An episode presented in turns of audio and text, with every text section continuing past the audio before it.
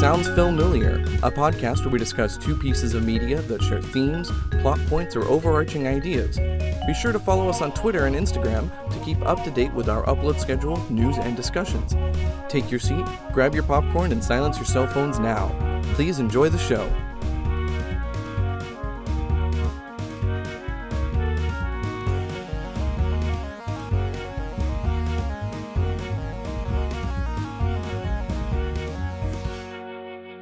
Welcome to Sounds Familiar. My name is Caleb, and I'm losing to a bird! My name's Stephanie, and it's not right for a woman to read. Soon she starts getting ideas and thinking. I'm Justin, and do I still have to sleep in the cupboard? yes, you do. Yes. Actually, if anything, we're in the cupboard right now because we're recording this in a closet. So, yeah. Ah, it was nice recording two episodes not in a closet. I know. I know. All right. Now I'm back in the closet. Hello, um, and welcome to the second episode of Sounds Familiar's Disney Renaissance Month. That is the month of September, and we are covering uh, most of the films of the Disney Renaissance. Uh, one might not be covered this month, but we will get to it eventually, promise. Um, last week we talked about The Lion King and Hercules. Uh, this week we are talking about um, actually my personal two favorite Disney movies, uh, Beauty and the Beast and The Hunchback of Notre Dame. Uh, so, guys, what will we say our point of comparison is this evening? I ask, even though I'm the one who came up with it. Who is the monster and who is the man? Uh, thank there we you, go. We did it. Episode over. That is it. That's the episode, guys. Um, so uh, tonight we are talking about uh, men and monsters, monsters and men. Of monsters and men. Yes, and uh, the pretty ladies um, who get caught up in all of this. Uh, yeah. So And what makes a monster and what makes a man? Sing the bells, bells, bells, bells. Yeah, um, both of these are uh, pretty literal, I guess, about this dichotomy. Um, I won't spoil it for you, but um, I, what are you talking about spoiling it? Why are you listening to this if you haven't watched that's- these That's movies? the joke. It was. I was about to say I won't spoil it for you, but the monster is the man, and the man is the monster. but you didn't give me a Ah, chance to, so yeah. If only I knew that when I watched draw. Van Helsing. Yeah. yeah, right. Um so yeah, so these two are both uh, the the lens through which we will primarily be examining them this evening is kind of this shared concept of what it means to be monstrous and what it means to to have humanity. Um and how that Be can be be- monstrous. yeah, how that can be belied by outside appearances. Thank you, Caleb. Sorry, I was like, Justin made a face when I said monstrous. Monstrous. it just it didn't sit right in the ear. I'm sorry. I know it is unpleasant to the ear. right. Okay. We can jump into our experiences with these films. Yeah, let's go ahead and do it. Okay. Uh, all right. I am once again going to be pitchforked for this. Uh, I did not watch these much as a kid. I owned both of them. I did not really watch Beauty and the Beast, and I watched Hunchback of Notre Dame, Notre Dame probably a little bit more, but not frequently.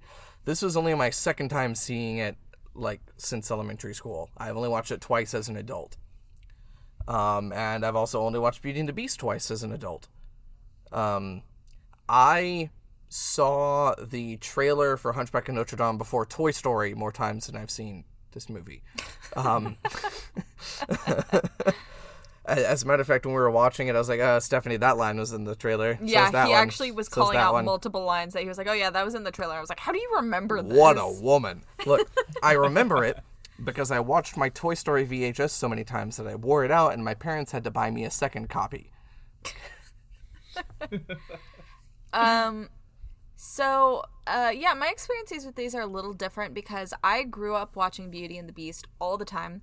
So as I'm sure you've gathered through bits and pieces on the podcast, my uh, my exposure to media was a little weird as a kid. Like my family did not own a TV uh, and for a long time did not own a VHS player, all, all that kind of stuff uh, until I was in high school. Uh, but I did grow up watching Beauty and the Beast a lot because my aunt owned it, and I would watch it over at her house. Um, like every time me and my brothers would go over to my aunt's house, we were so excited because that meant we could watch movies, uh, which is a little depressing now that I say it out loud. Um, but yeah, so I watched this one a lot. Like I was so obsessed with it, like to the extent where I had the dialogue memorized uh, for a while at one point. like when I was in, I want to say like late elementary school age, I could pretty much uh, recall all of it. Like not necessarily shot for shot, but definitely line for line. Right. She's not quite as good as Pro ZD with Peter Pan. yeah, that is supernatural.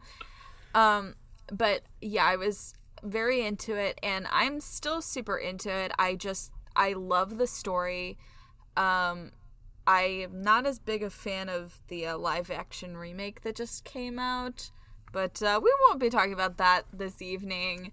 Uh, but this one is really good. Nor Um, ever, hopefully. yeah, that I don't know. I would kind of like to talk about the Disney live action remakes at some point, just because I no no no. I feel like there's a lot of interesting things. I to will be talked do it for the good of our art. Yes, I think there's a lot to talk about there. Not all of it's positive for sure, but still. Anyways, so um yeah, so I grew up really obsessed with Beauty and the Beast. Uh Hunchback of Notre Dame introduced uh interestingly, I didn't see it until I was in high school. I actually uh, didn't really have that much of a desire to see it because I didn't really know the story that well until I somehow uh, watched a YouTube video of just the song God Help the Outcasts. I'm gonna assume it had something to do with Tumblr. No, it was before I was on Tumblr. What? Yeah, this was when I was like 15, I think. I didn't get on Tumblr until I was like 16, 17. Ah. Um, I ended up watching it and I was like, holy, what? I need to watch this movie. Like, uh, so, for, just for curiosity's sake, did you watch Hunchback of Notre Dame before or after we met? me and you? Yeah. Oh, before. But this was not when I that lived in long Alabama. before. Yeah. Maybe Okay. about a year before. Okay. Interesting. Um, yeah. Um, Stephanie's backstory. yeah, my backstory is slowly being unlocked over the course of these episodes. If you listen to all of them, you can actually unlock the whole thing and get a prize. Um, It's depression. yeah, the, the prize is being sad. Uh, no, it's okay. I've already claimed that prize. Am I right? Um, anyways, so I, I I watched the movie. Um, I was obsessed with it. Um, and I, I still am like like I said, this one and Beauty and the Beast are my two favorites. I just there's something about the like the gothic tones of both of these. Uh, you know, the extremely high stakes, like dark settings, uh, romantic plots, uh, you know, villainous characters. I just I love all of it very much. Um, which I'm sure we'll be getting into. Uh, yeah, and Justin, what what about what about you? Uh, so last week I mentioned that one of these movies is uh, the first movie I remember fully seeing in theaters. That's uh, Hunchback. Um, so wow, I wish like- I wish I'd seen that. this is a this is a big part of my origin story as well.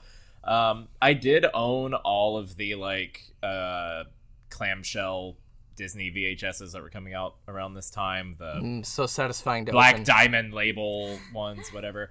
Um, and I didn't rewatch Hunchback a lot. Uh, I guess it made me feel weird things as a kid. uh, and I didn't watch it. But uh, Beauty and the Beast, I actually watched a good bit. Um, now, it had been uh, a minute since I had watched either of these. Um, I don't think I've ever seen Hunchback as an adult, and I saw Beauty and the Beast Oh, wow. once after drinking a bottle and a half of wine. Uh, That seems like a good a good way to do it. it is French. I think they'd approve. uh, good way to spend the night. Yeah. Um, but I do have I do have soft spots uh, for both of these movies. Hunchback, especially. Uh, we'll talk about it when we get into it. But this rewatch, I was like, I uh, can't believe this was made by Disney. I know, I I know, know. and that's why we love it. Uh, Oh, we but no, I- stand. yeah, we stand. We stand. well, I I do love both of these movies, so I'm excited to Yes. talk about them. Me too. All right. Um. So I guess I'm going to be taking the lead on the narration this evening. Which I mean, you guys are totally welcome to help. Um. Because I'm sure I'll go off on other tangents. But I know these movies more or less like the back of my hand. I say that now. Watch me get something wrong, and then you guys will be like, "Uh, I thought you said you knew that like the back of your hand." To which I would say, I don't look at the back of my hand that much. then we'll hit you with a giant crane. Y- yeah, I guess. A la Robin Williams and Robots. Oh, For oh, our listeners who have watched Robots. That would be all two of them. Yes. All Me two of our listeners, am I right? No, just all two people who have seen robots. Um, all right, okay. So Beauty and the Beast. So Oh, hold on. We got a puppy flapping. Oh. All right, he- we're good. we're good. We're good.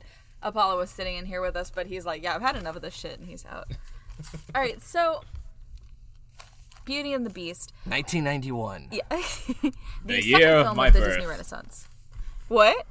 It's the year of my birth. Oh, that is the year of your birth. Wow, right? you're old as shit. Uh, sh- you know what? My back Caleb is killing me. oh, buddy. We were born 94, so Lion King is our birth year movie. Um, all right, so I absolutely love the Beauty and the Beast prologue. Like, the music is so gorgeous. Like, And the animation is very classic Disney. yeah, it reminds me of Snow White. Yeah, like the the shot of the forest before we pan up to the castle. There's a deer. The music's very light and fairy tale like. Um, so this is our prologue. This is how we are introduced to to how the beast be, became what he is, and uh, he has a name. Like canonically, his name is Adam, but that is like never said in the movie.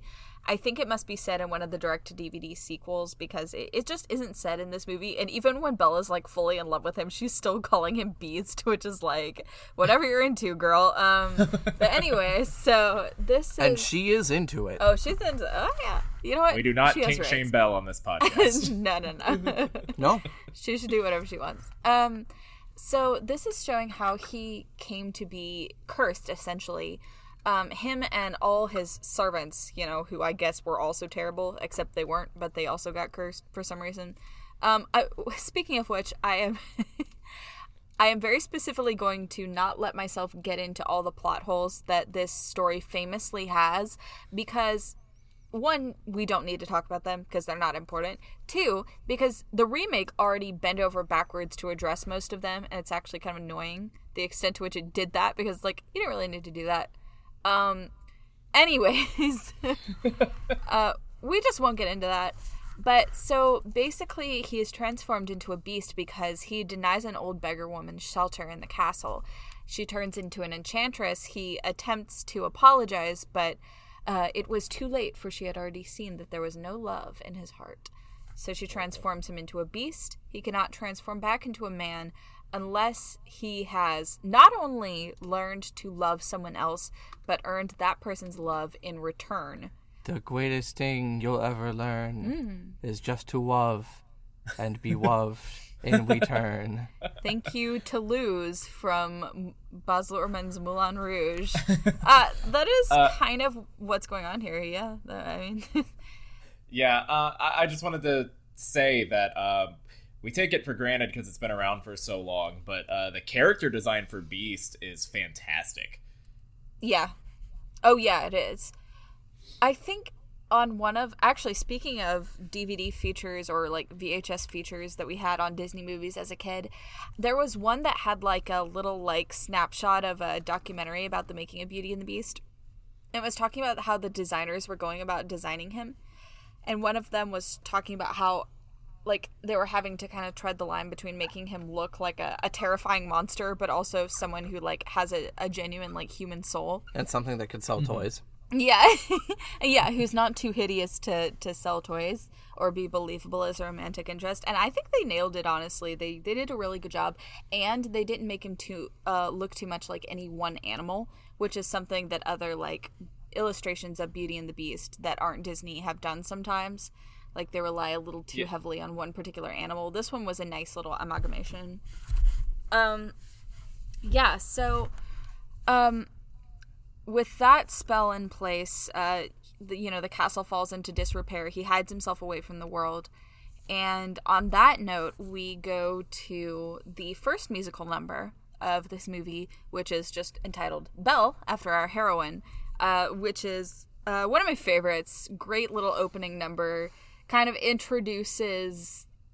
Uh, introduces her position in society, I guess. This musical number has some weird idiosyncrasy. Idiosyncrasy. it, it Idiosyncrasies? yes. Do you want to tell this? Uh, tell us about them, Caleb? Yeah, uh, one, Gaston is just hunting in the middle of town. That's against like 20 laws and a dozen health codes. Okay. um, and also, Belle isn't that weird. No, She's from out of town and she, She likes to read. They're like, She- what an odd girl that Belle reading Yeah. a book I know. I and know. talking and singing about how she doesn't like our town. That's fair. Belle I would singing understand if the song was like song that Belle. She's us. kind of a bitch. She's kind of a stuck-up bitch, but she's like, She I don't know. I relate to her. I grew up in Southport, Florida. I know how you feel, Belle. no, I totally. I think that's part of what's so good about Belle. Like, as much as it's a little bit, bit of a cliche, like, oh, you just don't fit in with everyone around you. It's a great character to to relate to if you're a kid and you do feel different like that. Like, and and for reasons that it's sometimes hard to explain. Honestly, like sometimes. You know that that's an interesting thing. That's an interesting difference between this one and Hunchback of Notre Dame. It's pretty straightforward why Quasimodo would would be reviled by people or not accepted by people initially be, because you know he ugly. yes caleb thank you he ugly but in in bella's case even the townspeople like acknowledge that she's beautiful but But man, does she read?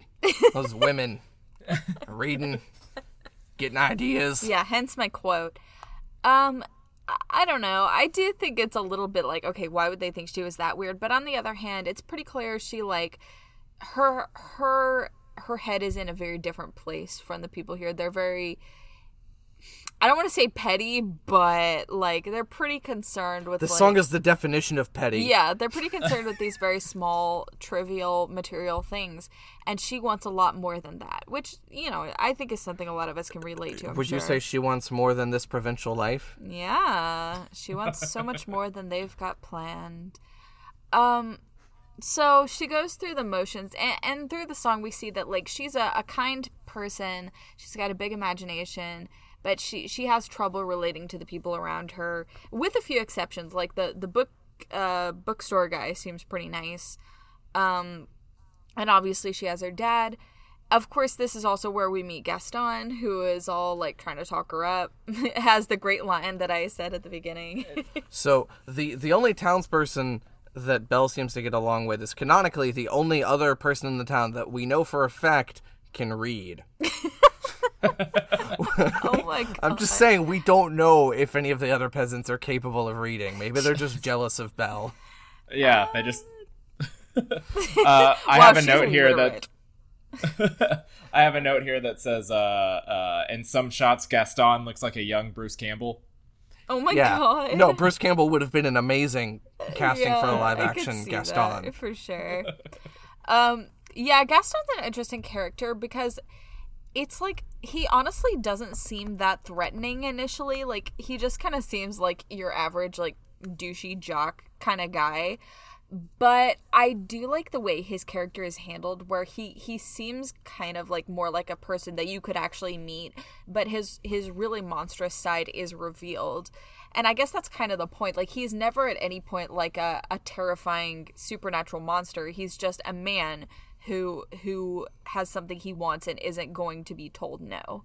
Essentially, like Um, He's the worst. I uh, like Disney villains. A lot of them can be like mustache twirling and like kind of cartoony, but I prefer that so much. I just every time Gaston's on screen, I'm like, what a dickbag. no, I'm, I'm I will agree with you in that I I'm not going to uh, say whether or not it's better or worse for a story. I personally prefer mustache twirly villains to the ones that every second they're on screen, I'm just like, God, I hate you, because like, like you're supposed to. We're supposed to hate them. They are designed to be hateable because they're despicable people, and that's why they're the, they make good villains. well, there But there is actually honestly there is something about the villains in both of these movies that is like a lot more hateable and like just unsettling mm-hmm. than some like I don't know, fucking Ursula or Malef- Malevolent, Yeah, Maleficent, or something. Like those ones are just your classic campy. Like they're just evil because whatever they just are.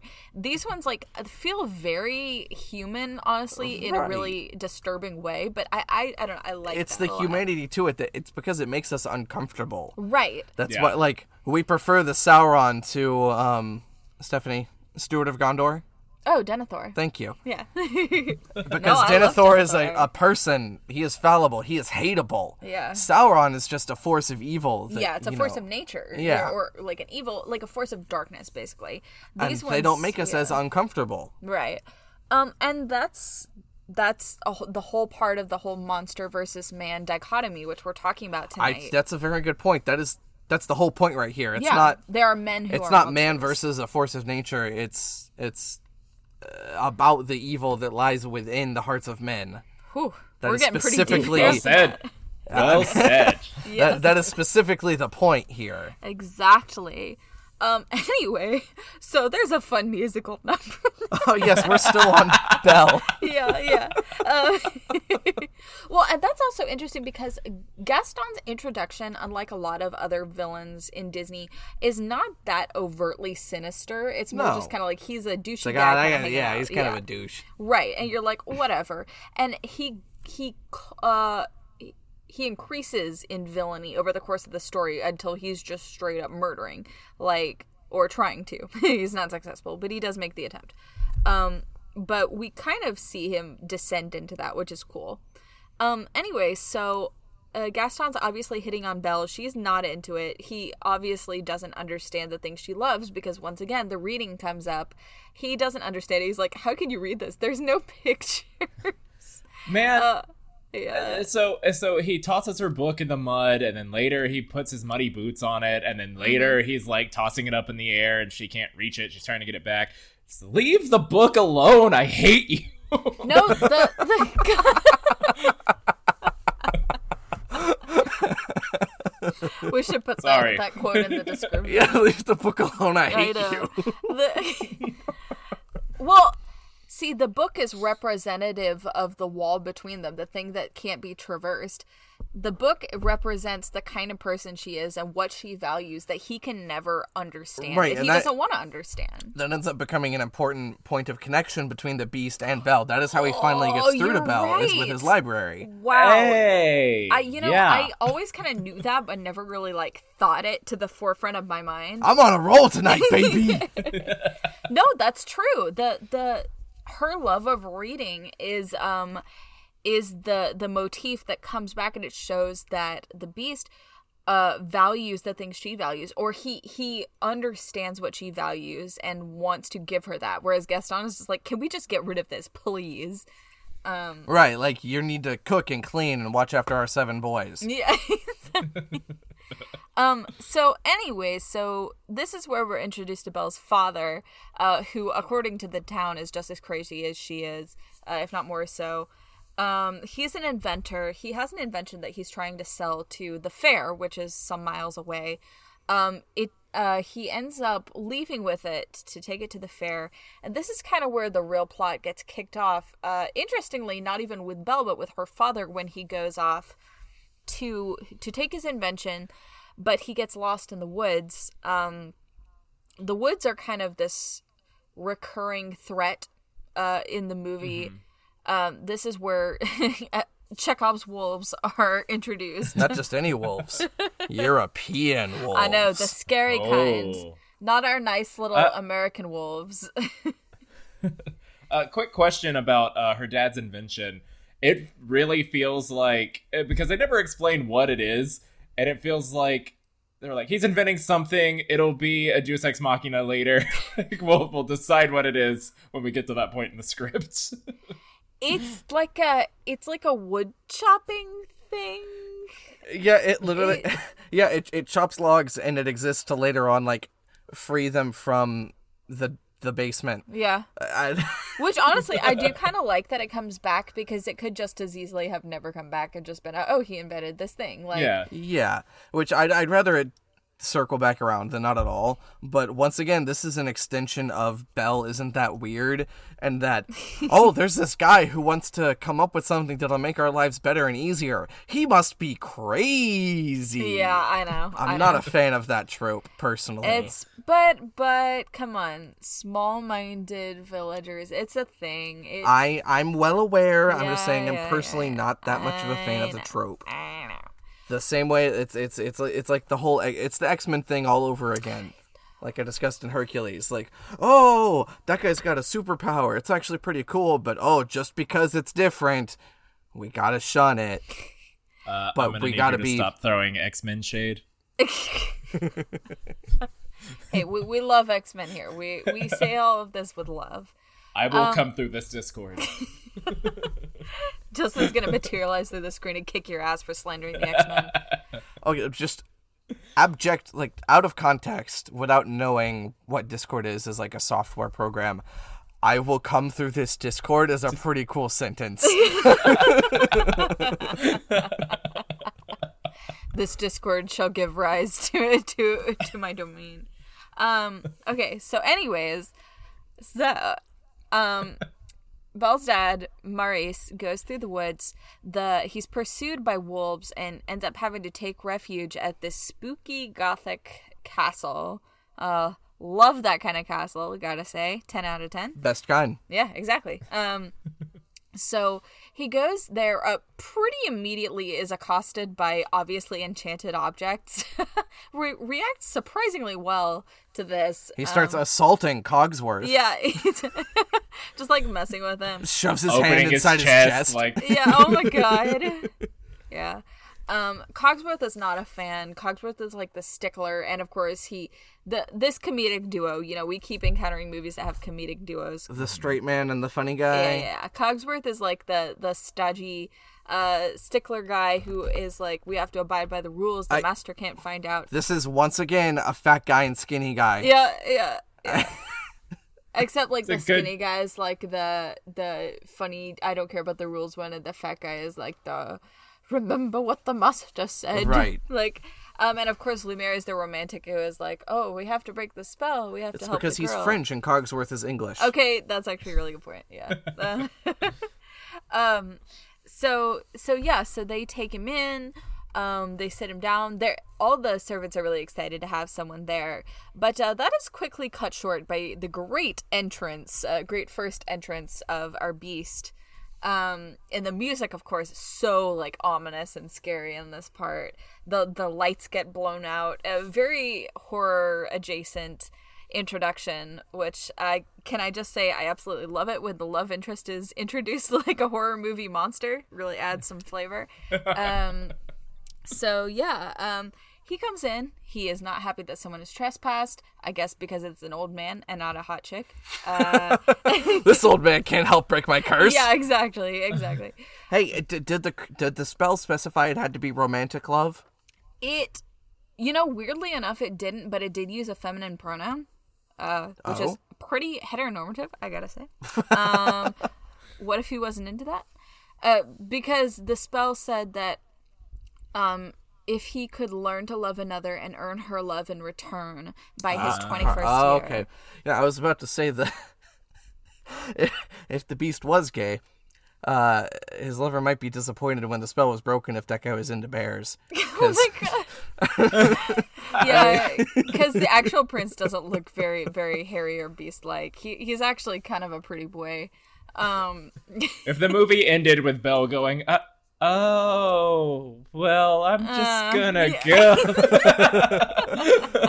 I mean, Belle was clearly into it. I, right? Can, maybe she was a little disappointed when he turned back. She was like, "Oh, well, that's not really what I signed up for." So, well, maybe she was relieved because maybe she like loved him so much that she was like, "All right, I'm gonna have to get real comfortable with some weird shit. But let's go." I think that was more what I think. What the movie is trying to tell us is that at a certain point, she doesn't even see his exterior. She just loves him like for who he is, and so it doesn't bother her or or make her more happy when he I, f- turns. I feel like she never. I feel like that never bothered her. Like from their first interaction, like even when she called him a monster, it wasn't because of what he looked like. It was because of his actions. One time, That's fair. the very first time when she sees so- him when he steps into the light. yes, which we will get into. That she does actually show some some shock there. But after that, she doesn't treat him any differently. No, she just no. talks to him like she would a person who trapped her in his castle. yeah, exactly. Stephanie, move us along. Yeah, we'll get there in a second. So, uh, the beast imprisons Maurice, uh, but his horse escapes. He runs back toward the village. While this is happening, Gaston, of course, has it in his head that he's going to marry Belle. Um, and he he goes to he goes to her house to propose to her, quote unquote. He literally has a, uh, assembled an entire brass band uh, with an accordion and everything. Uh, he he tells LeFou to strike up the band as soon as they come out of the house. Uh, because he's so sure this is going to work, obviously. He goes in there, he starts trying to talk up Belle, and it's so obvious she's not into it, but I guess Gaston is so high up his own ass, he can't even tell. Um, he's talking about what their life is going to be like, you know, they're going to have a million kids. Um, she she rebuffs him and finally tricks him into falling out the door. He falls in the mud. Ha, it's funny. Shenanigans. Uh and I he- uh, I do love how she dismisses him uh, when she's Yeah. like, "Sorry, Gaston, I just don't deserve you." And Yeah, opens the door. It's a good exactly.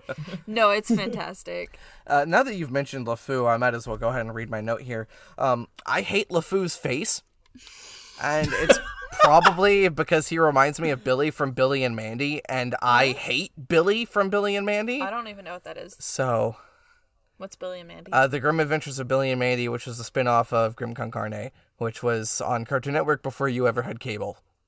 oh. Okay. She- Well, It's a good show. Billy is annoying, but it is a good show. Uh, voiced by Richard Horvitz, and you have done a dance number from Billy and Mandy. Oh, Brains. Oh yes. Yeah. Okay. All right. So, yeah. So Gaston has been humiliated, and if there's one thing he doesn't like, it's being humiliated and not looking cool. Uh, so he is incensed, and he tells LeFou, "I will have Belle for my wife. Make no mistake about that." Yeah, and then he goes and pouts. Yeah. Oh, he does. like he goes to the bar and cries to to his lackeys. It's not even like villain brooding. He's just kind of No, he's literally a just bitch. sulking. um, yeah. Um, after that happens, we get Belle's reprise, uh, which is the reprise of kind of your "I Want" song. Which I guess we're gonna classify Belle, uh, the the first musical number, as the "I Want" song because it cause it does kind of show her discontentment with where she is and how she wants more out of life. Uh, I want more, much more than this provincial life. Uh, here it's reprised, and she says, "I want adventure in the great wide somewhere. I want it more than I can tell." And for once, it might be grand to have someone understand. I want some. I want so much more than they've got planned. So that's where she kind of just lays it out. And what's cool is that immediately after she gets done singing, uh, Philippe, Maurice's horse, arrives, which signals to her that he has disappeared and she has to go after him. It's the call to adventure. Right, exactly. The call to adventure appears literally immediately after the I Want song, which is Haha, I have That's- solved it. that's Nice the kind of turnaround I, I expect from the universe. yeah, yeah. Wish that would happen to me. Come on, universe, where's my horse? Yeah, So, is it just me, or does it feel like this movie, uh, especially compared to the movies we watched last week, has more songs per minute uh, um, yeah. than the other Renaissance movies? At least the ones we've watched thus far. Yeah, both of these I feel have more musical numbers in general. Um, the thing about Hercules is that it doesn't have that many. How do I put it? Diegetic musical numbers. Yeah, Like, a lot of it is because two or three of them are taken up by the muses. Yeah. Like the only songs that are sung by actual characters are "Go the Distance," uh, whatever Phil's song is called, and uh, "I Won't Say I'm in Love." Um, I don't know how that the screen time that the songs get actually stacks up, but it does feel a little more evenly paced, maybe in this one, and in Hunchback. Um, so anyway, so she gets on the horse. She rides to the castle. Uh, discovers that um, the beast does in fact have her father imprisoned. She is trying to figure out how to get him out when the beast appears, as we were talking about. Um, he finds them.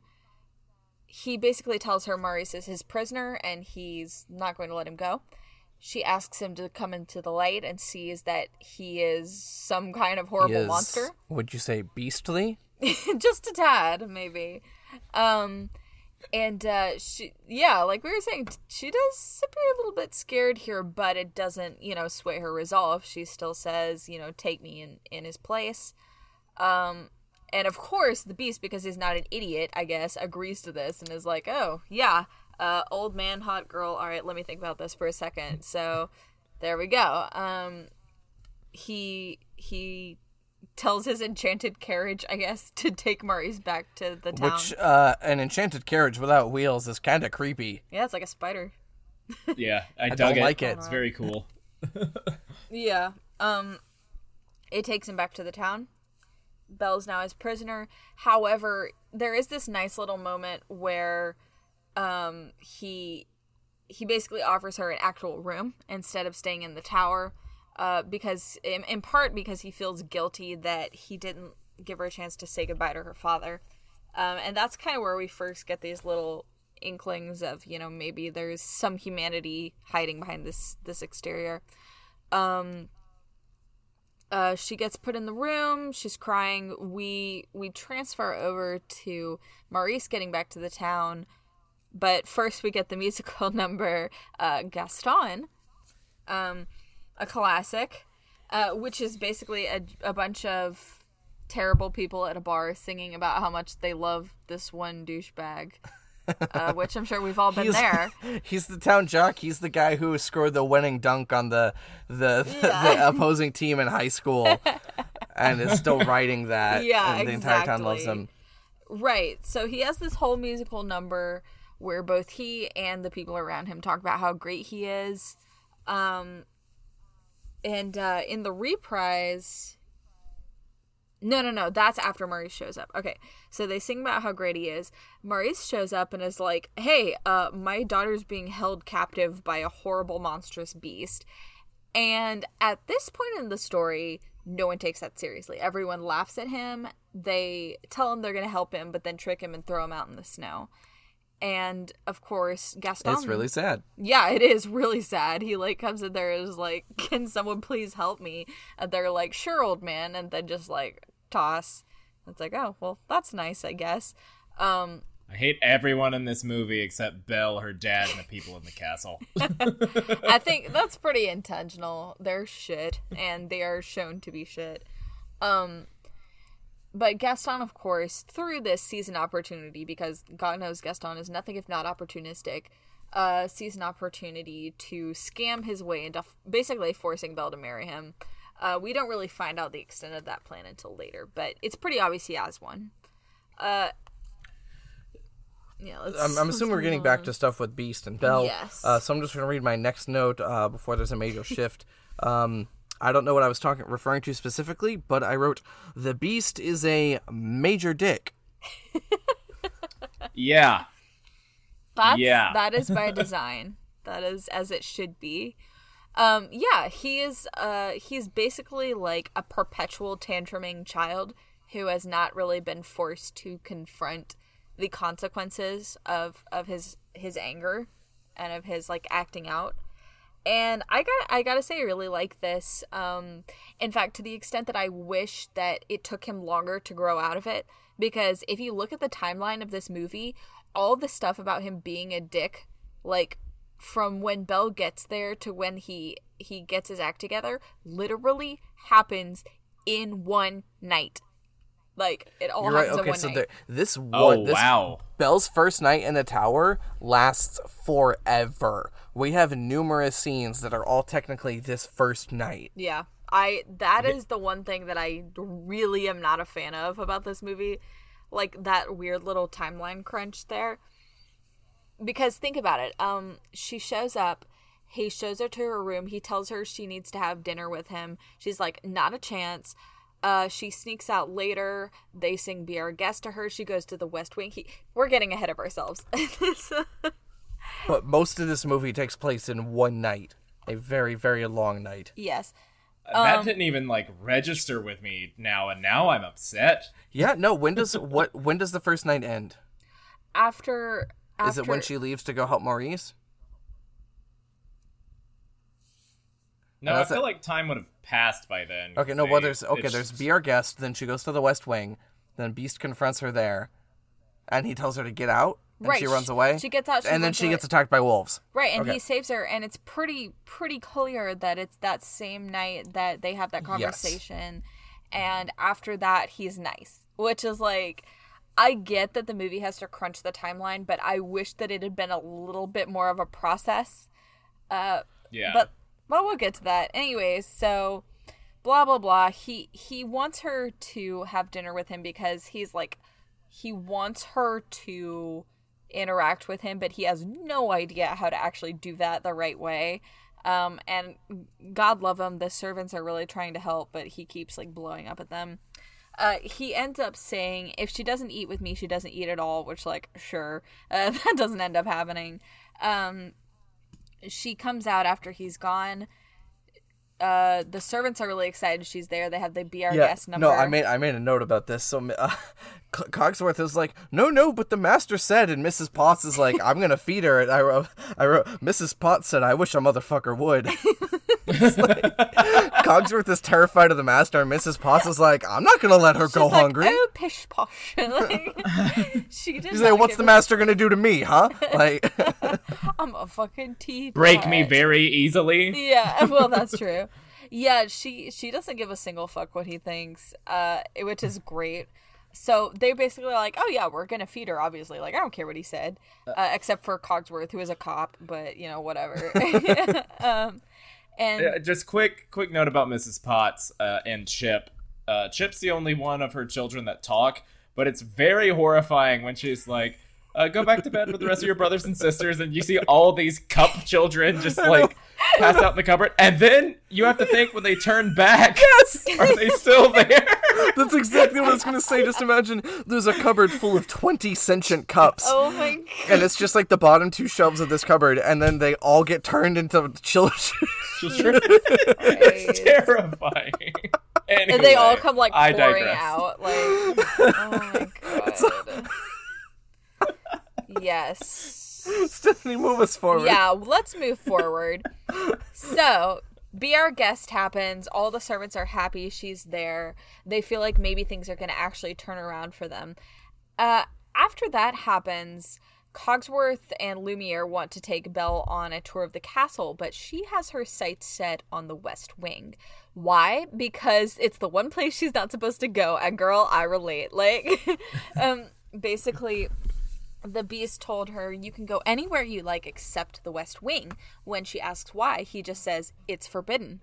And of course my girl is like that that means i have to go there. Um she asks cogsworth and lumiere what's he hiding up there? And they're like oh he's not hiding anything. And she's like well then it wouldn't be forbidden she kind of manages to elude uh, Cogsworth and Lumiere because she she mentions the library and they're like, oh yeah yeah yeah, let's go to the library, and then they go off down the hall, not even noticing that she's not following them. Uh, she sneaks off, goes to the West Wing, of course. Um, and I really like this sequence. I like how you know classic Gothic it is. Um, I really like the kind of I guess symbolism of like the the really dark architecture and the way everything about the castle has been like kind of twisted and slanted to reflect um you know the monstrous creature that he's turned into the enchantment that lies over everything. Uh she goes into which what, what I guess is his bedroom I guess even though it's been torn up kind of irrecognizably. Um and there's this great moment where she sees uh, a portrait on the wall that's been ripped up by by claws obviously and she like replaces one of the pieces and sees like his face or she sees the face of well she probably doesn't realize it's him yet but i don't know maybe that's not really clear I, I think sh- I think she does because they made a very strong point of focusing on the eyes. that's the, uh, that's true and that and then that in the comes next back later scene, you there's a shot where Beast's eyes are the main focus. So Yes. Like, oh, okay. She which is it re- it's really cool yeah the eyes being the windows to the soul like she sees that she Eyes sees are the windows to the house. yeah right and she this is where she starts to see his humanity um and of course, at that moment, she is distracted by the the magical rose, which of course she doesn't know what the hell is going on. She's just like, "Hey, a cool rose! I'm gonna touch it." Um, she starts to do that, and of course.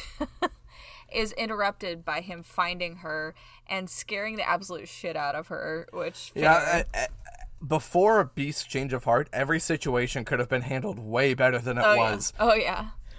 Yeah, no. He could just be like, "Hey, this is this is very important. This is part of a spell that's like been placed upon me and everyone in this castle. Please don't touch it. I don't know what'll happen." But instead, he's like, "Get out! Yeah, he freaks out because You he- don't know what you've done. Yeah. Where's Rachel?" Oh God. it he hasn't learned any kind of emotional regulation in part because he hasn't been in contact with other uh, other people very much. Other than the dozens and dozens of servants in his castle Yeah, I know. who are trust me. technically human beings. for the purposes of the narrative, the lower classes don't count. I'm just Oh, hey, you know this one. That is another similarity. That that is two similarities this movie shares with Lion King. One, the lower classes don't count as people, and two, our uh, male protagonist does not have any contact with a uh, female until well after he entered puberty. These movies are about incels, okay, Caleb? Uh, or volcels would it be? You know, not important. Um, so so basically, he he flies off into a rage. She is like, "All right, I'm I'm GTFO." Uh, she takes off, and the thing about this part is that it makes it pretty obvious she could leave whenever she wanted to. She literally is just like, "Promise or no promise, I can't stay another moment." She gets on her horse and takes off, and it's like, "Oh, so you could just leave. Like you weren't actually a prisoner at any point. but you know, whatever. Movie's got a movie.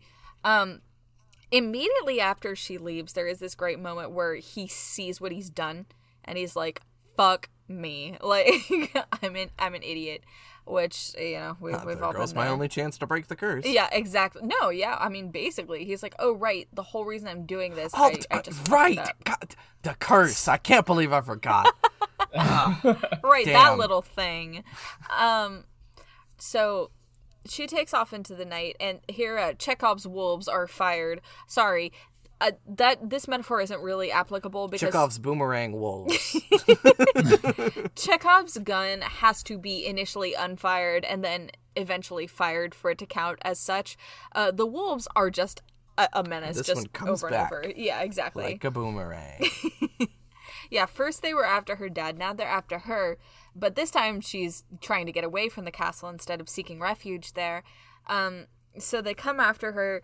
Uh, no good reason that she should have survived this long, but you know she does. As even after going into ice cold water, which Caleb mentioned probably should have. Yeah, the moment they entered that river, she and Philippe were dead. but, but they just kind of get out. poor horse. Yeah, I know. Poor Philippe. He's seen some shit. He's gonna have PTSD about these wolves for the rest of his horse life. Uh, I know. uh, Poor Philippe. But um, so here is, of course, the the very important turning point where, in order for the monster to, you know, begin his journey to humanity, he has to change how the heroine sees him, which we're also going to talk about in The Hunchback of Notre Dame.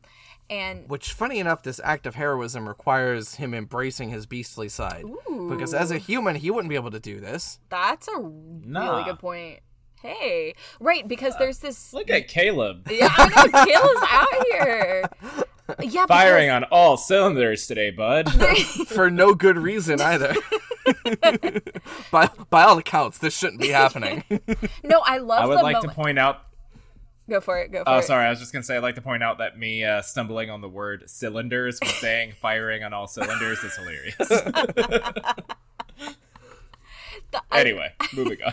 I love the moment where yeah, it is like a like oh, this is a straight up like horrifying monster like because like the the wolf starts to jump at her and then like you you see it be caught by something and then it like slowly turns around to reveal his like horrifying like snarling beast yeah, and face. then, like, she's a little bit afraid of him, even though he is there to save her. Right, which is cool. I love that. um, uh, excellent dichotomy here. Um, right, and of course, and and to be fair, he while he is able to fend off the wolves, they really fuck him up. Um, and we actually see some blood here, which is kind of whoo. we really went there. Um, and also, it's not really clear how a uh, tiny little Belle gets this huge monster on her horse. carefully. She, she, she, yeah, very carefully. She somehow does. Um, the horse helped. That's true. Philippe was like, "All right, I'll do you a solid, babe." um, even though I hate this guy. Uh, so, uh, yeah, he he passes out. Um, basically, uh, Belle and Philippe get him back to the castle. The next we see, she's cleaning his wounds, and this is, like I said, the last time we see him being an asshole. Because after this, he's pretty much just a chill guy. Uh, they have a great little quarrel, kind of, where he he's mad, you know, that she was poking around where she didn't belong, but he she basically is like, yeah, well, but you were the worst asshole here. Like this was definitely. No, this is a fault. good scene. I this this is one of my favorite scenes in the movie. yeah, this quarrel right here. right, here. and I, I mm-hmm. kind of wish we got to see more of this little like quarrelsome dynamic they have, but it's great for this one scene. Uh, God, what is he? He like, uh, you know. It's like, well, well, you were yeah, she's uh, like, if you hadn't frightened me, I wouldn't have run away. And he's like, well, if if you you shouldn't have been in the West Wing. And she's like, well, you should learn to control your temper. And then he's like, ah. okay, yeah. you got me there. you got me there, guy. I chalk it up first community reference of the night. Yeah, uh, we knew Bing! there was going to be one. And of course, there's that nice little moment where after he's like, okay, you're right, I was a dick. She's like, but thank you for saving my life. Yeah, and it's a good scene. Yeah, it's great. Right. It, it really sells the dynamic between these two characters where like they they kind of start off at odds, but they are willing to see things from the other person's point of view, I think. Um and, and so there's a lot of growth that happens in this scene despite it being short and of course the servants are like oh hell yeah like things are really shaping up um, right you know okay i'm actually gonna genuinely go back to community for a moment Oh. Um, talking about it out loud, it feels to me uh, similar to the the foosball episode. Um, hmm. but like Jeff and Shirley's confrontation, where they end up having to be like, "I think you're a perfectly fine person." So, so are, are you. you. Yeah. and there's that. Thank you. Yeah. no, that is a good conversation. Yeah, and it, it like pauses while they're still in anime mode, and then switches yes. back to just them as live action people.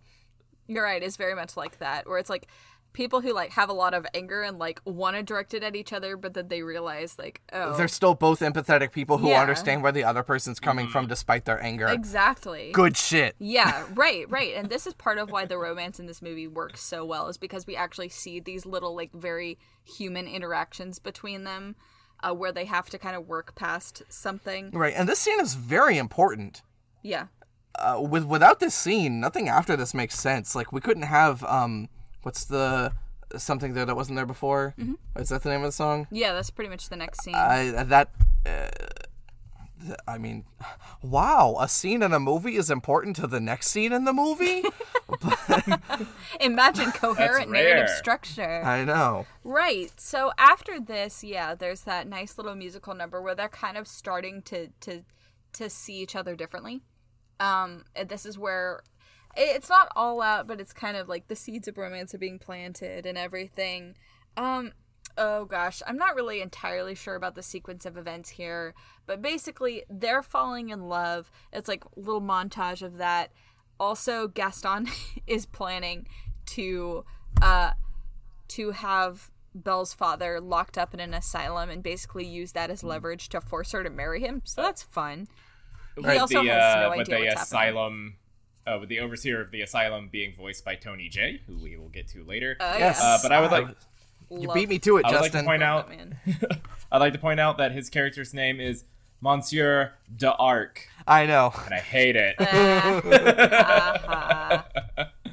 I mean, okay, Tony Subtle. Jay has a great voice for playing I, yeah. a character that's essentially the crypt keeper uh, but not dead. You're right.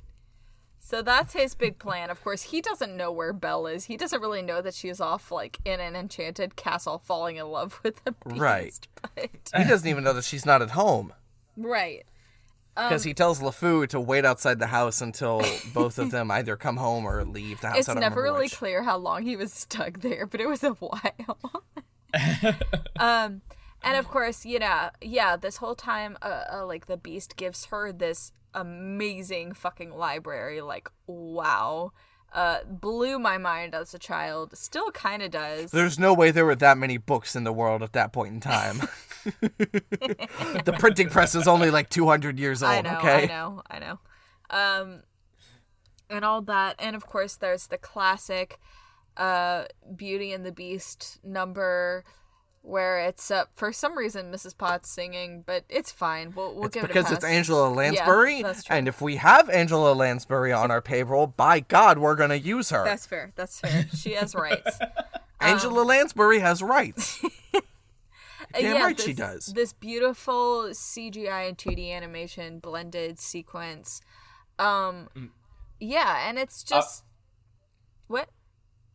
Uh, I was just gonna say I uh, I don't know how much time we need to spend on it, uh, but obviously that dancing sequence is gorgeous. Yeah, it's beautiful. so Yeah. well done. like obviously But the ballroom enough- is CGI, but they're hand animated. But when you you start looking at the details, like they have reflections on the ballroom floor. Like, are the reflections hand hand animated or are they CGI? Are they both? I can't tell. It's It's, it's, so impressive. well done, so well done, and the uh, camera work is fantastic. Beautiful sequence. Anyway, Yeah, and it's nice because it's just kind of like there's technically not a lot of plot relevant stuff happening until after this, but it's just a nice like, oh hey, look at these these characters like actually kind of coming together, and you know he's like covered with fur, but he has to wear a suit. Like I don't know, it's cute. Um, and of course after this is a big turning point, fittingly, because um she says she wants to see her father again. That's the only thing keeping her from being happy is being apart from him. And um he actually enables her to do that. He shows her the magic mirror. Which Stephanie pointed out. uh, I, can, why would why did the enchantress leave him two enchanted objects? I don't know. Usually, story wise, it seems like it would just be one. Two, I, I don't know, man. that seems awfully generous. Yeah, there's the rose and the magic mirror. I know it- it's kind of unnecessarily cluttered, but we'll allow it because both of them have significance. Um, the rose is more symbolic. The magic mirror is more of a plot device, but but still, um, she sees him and she sees that he is.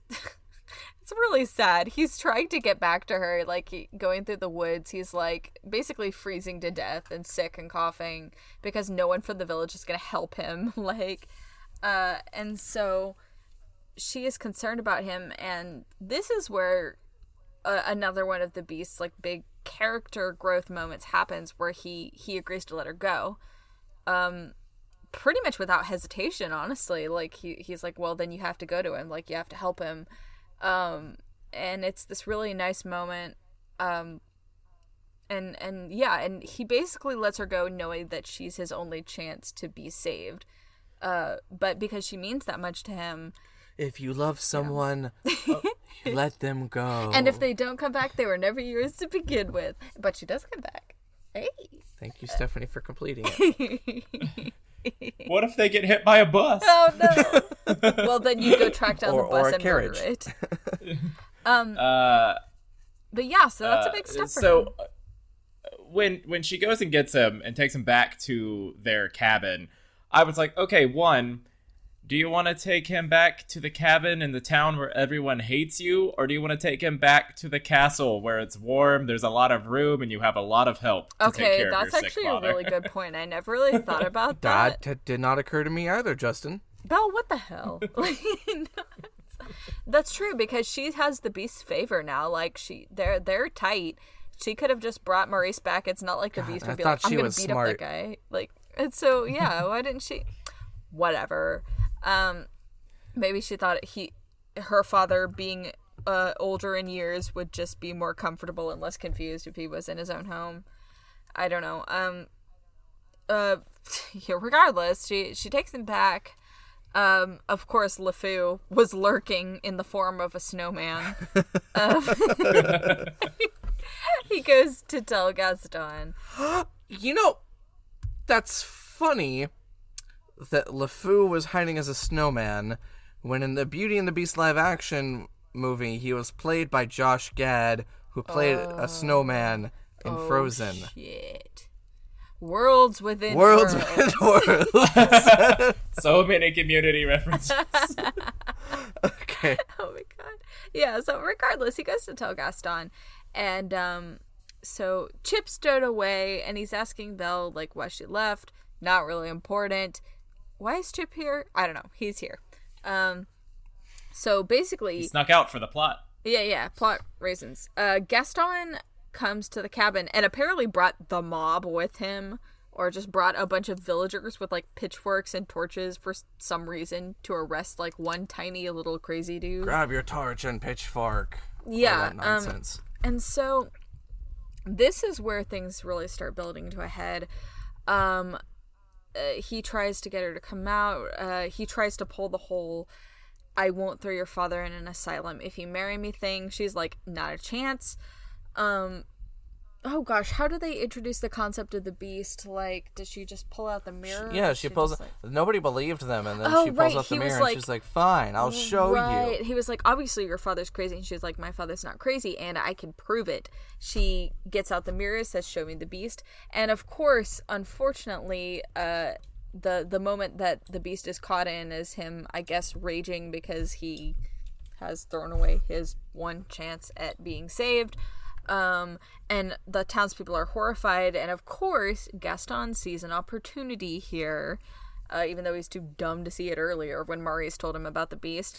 Uh, and is just like, oh, okay, so this beast, right? And then he stokes all the villagers to be to be scared. Right, like okay, the first time Maurice co- show, shows up talking about the beast, I assumed Gaston would be like, "Hmm, I can humor this crazy old man, win his favor, and then get his permission to marry his daughter, right? or get him to tell his daughter so to marry easy. me." No, nope, it's got to be way more difficult than that. And he could have made himself look like a hero. He could have made himself look like a hero if um he was just like, "Oh, there's a beast. Well, I'm gonna go fight it and rescue your daughter," like all that kind of stuff. But he didn't for Right. some reason. Right. Like he, so he didn't do that. But now he's like, "Oh, well, now that I've seen it with my own eyes, I guess eh, now I'm gonna do it." Um, and so he has his his second little villain song where he he's making all the townspeople afraid of the beast. He gets the mob worked up to go find him. Uh, tries to imprison Belle and Maurice, but they escape with help of Maurice's invention, which chops down the door. um, and yeah, meanwhile, the townspeople have this very on the nose uh, song. they literally have a line that says, We don't like what we don't understand. In fact, it scares us. And which I love. Not subtle, but you know, sometimes you just gotta put it out there. Do I have something on my nose? they're going back through the woods to try to attack the castle and kill the beast, as uh, Gaston repeatedly says. Um, and of course, Belle and Maurice are trying to get back to warn him before that can happen.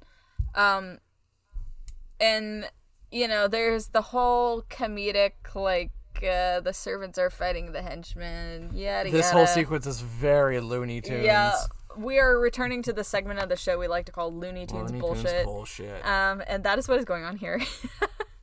um, which we will be revisiting in Hunchback of Notre Dame because both of these movies love to juxtapose some pretty dark, dramatic stuff with Looney, Looney Tunes, Tunes bullshit. bullshit. yep. Very typical Which of I'm the Disney fan. Renaissance. Thank you, Justin. um, so so yeah, they're they're all getting uh beat to shit by the servants. Um, Some of these dudes just are definitely dead.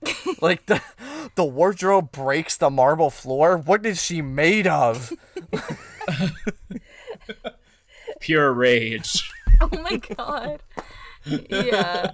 Right. Uh, and LeFou technically gets a sword up the ass, which isn't really ever addressed after that, but definitely happens. He never sat quite right after that. That's true. That is technically the last time we see him, I'm pretty sure. So, uh, you know, um, He's lucky because Cogsworth was also holding a pistol, so he got it. that could got have it gone easy. even worse for him. Jesus. Um, so the servants pretty handily beat the uh the- Everyone but Gaston. right while all this comedic stuff is happening the servants are beating the villagers back uh, gaston uh, apparently thinks he is on a casual hunting trip and just has his bow and arrow out and is going to hunt the beast uh, who is just despondent and doesn't care to fight back because because Belle's gone. He doesn't see any point in living, which is ugh. Um, so he, he he shoots him with an arrow, but even even then, the beast is still just retreating. Like he he doesn't want to he doesn't want to deal with it. You know, um, it's it's fine. Uh, and once again, a great little moment where um, you know, Gaston is about to to kill him essentially, and um, Belle comes back, and um, the beast sees her, and that kind of inspires him to fight back. Um, like whereas pretty much before that, he was just, I guess, just gonna die. It's fine. Um, yeah. Uh, Well, you gotta think. It, it's not just that Belle's gone. It's like the one person I've ever loved in my life is gone, and because she's gone, I'm gonna be stuck like this forever. So you know. Oh yeah, he's uh, that. Whatever. That's just the rest of his life now, which might actually be pretty short if things go according to Gaston's plan. Um, yeah, it. He, I mean, he must have thought that pretty much the only right choice he ever made in his life was to cost him. W- w- was to cost him his life, you know, which is, whew. uh, but but fortunately, uh, she does come back. Um, and uh, of course, Gaston, as is typical of Disney villains, ends up getting killed as a result of his own machinations. Um, he, Uh, uh, so before that happens, um, Beast, when Belle comes back and she calls out to Beast and he's crawling up and they're about to touch hands, he gets stabbed in the side by Gaston. And you mentioned the blood Yeah. uh, when during the wolf fight. Th- I was surprised when he pulls out that knife how much yeah, came out. I was like, "Damn, Disney!" yeah, there was when just you go for it in this era, you go for it. yeah, there was just blood like trailing down his side. Like that, that was definitely a guy who got stabbed. Like woof. Um, that was definitely a guy who got stabbed. well, okay, okay, okay, okay. Look, I'm just comparing it to like when Meg gets a literal pillar falling on her her her body in Hercules, and she doesn't even look a little bit beat up. She's just kind of like, I'm lying here dying gracefully when her entire midsection got crushed by, by a marble pillar. Like, whatever. Anyway, Moving on. yeah. So, right, it, it- you think, you know, well, we don't think, but Belle and the Beast think for a second that Gaston's out of the picture and they have their nice hopeful reunion, but oh, psych, Gaston stab- stabs him, but then pretty easily gets just tossed off into the abyss. Um, has the A classic, popular trope. yeah, yeah, the classic Disney death of, That of happens falling. in both of these movies. That happens in three of the four movies so we've done in this month so far. Well, it happens because it absolves the protagonist of actually killing someone, essentially. Like it that way that the antagonist fails because of their own designs and not because the protagonist actually like made a decision to murder them. um Yeah.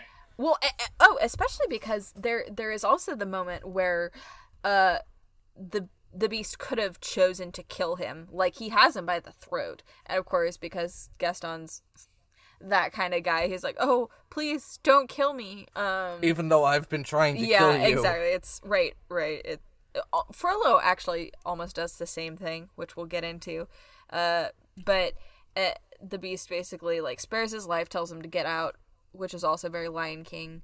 Uh, he doesn't get out. He ends up dying for it, and Sucks. That just sucks, you know. um, he falls to his death. Uh, Belle once again showing her inhuman strength. Uh, pulls the, the beast back up on the balcony just casually. She's Those like- books are heavy. yeah, I, I, I know, I know. She just she's just got it. Um, there's of course the the sad scene where you know it looks like he's going to die. Um, she finally says, "I love you," but it looks like it was too late uh, because you know the last petal fell at an ambiguous time. Uh, you know, uh, but then the transformation begins because since she did love him and he loved her, that breaks the spell. Uh, there's the classic transformation scene, which has been ripped off in other movies, including I'm pretty sure Shrek does it with Fiona, where like Yeah. shows like her hands and feet like transforming uh, Uh, with they streaks show of they light. animate a surprising amount of this transformation sequence. Yeah, I really like it. I really like Yeah. how smooth the transition is. Uh, I half expected it to just be he gets enveloped in his cloak and then emerges from from it like a cocoon. No, they but did no, not take they show out. most of it. No, it, but it's so funny because it's like it transforms, and then when it's like like when it's a human foot, it's like light is shooting from my toes.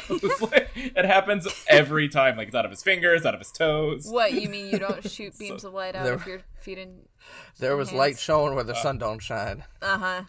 Ah, maybe I need to go see a doctor No, or an astrophysicist. Uh huh. I really like it though because I really like how much it actually shows you the nitty gritty transition from monster to man. Like I feel like that's relevant. It's better that it shows um him him actually actively transforming from one form to another instead of just being like first he was one now he's another. Now it's all about the in between. It's about the the interconnectedness between uh monstrosity and humanity. It's uh, it's the Disney version of the gross werewolf transformation. like. Oh my god, you're right. yeah, Beauty and the Beast, but make it have more body horror. Um, so he transforms into this guy with really. He's just some floofy guy, you know? He's just a guy. He's got really piercing blue eyes though, so she knows it's him. Um, her and him have the exact same hairstyle, just in different colors. And they definitely don't look like siblings. I love when they're like hugging. She does like this, and he's like, "It's me." She does this like tussle of his hair to be like, "Okay, it feels the same. Yeah, I, yeah. I can still work with this." Yeah, I love how her eyes kind of narrow, and she's like, eh. Belle's a hair girl. hey, same girl, same. Um, but but yeah, but she sees his eyes and she sees the same eyes um that the beast had. Like that was his humanity shining through, and it's it's more fully embodied now. And um, you know the then of course the the castle is transformed back to its initial beautiful state. The gargoyles are transformed into angels. Uh, you know, all the the dark parts are transformed into beautiful glistening gold. Very uh like the healing rain, but instead it's like the the healing It- transformation. no, I'm sorry. It is still kind of healing rain because it is raining. That's true, it and then rain, it just it starts rain. raining like magic instead of regular rain. it rain. rains magic. Yeah. yeah, exactly. and of course all the servants are transformed back to people. Um yeah, that that's pretty much the Does end. Chip have like a hole in his head? Oh god.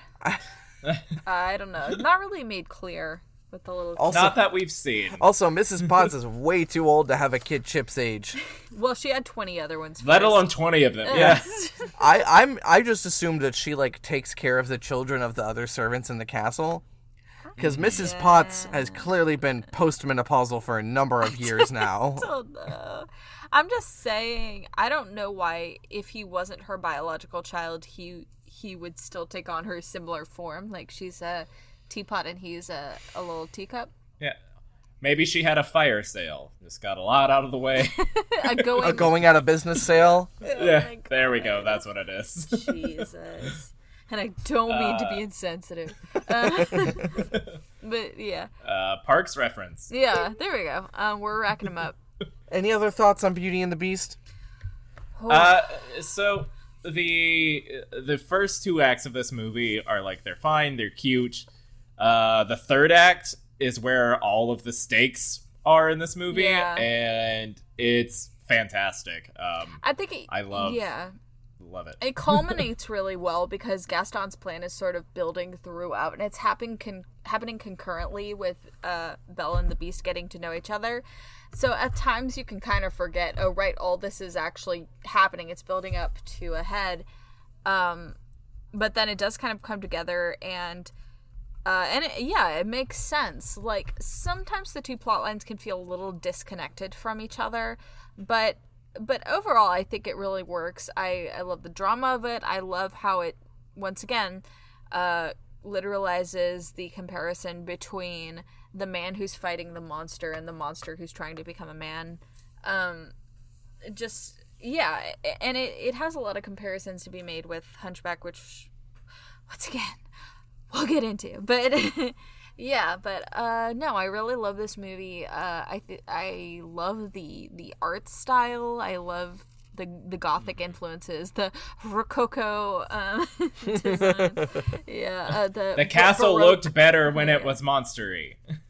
What'd you say? Uh, the castle looked better when it was all monstery. Yes. Like it's all pristine. No, I, I like totally There is- agree. I prefer it that way. There is a hilarious when the gargoyle turns into like an angel or a cherub or whatever it does, and it's looking right into the camera. it made me laugh out loud. I will post it on our Twitter. I'll like print screen the frame. Angel looks directly into the camera like Jim from The Office. Um, yeah, no, I yeah, I really love the gothic look of it. I love the kind of weird classic gothic heroine moment of Belle going into the beast's lair because that's like that's the moment where she is she is peering into his most private and desperately concealed soul.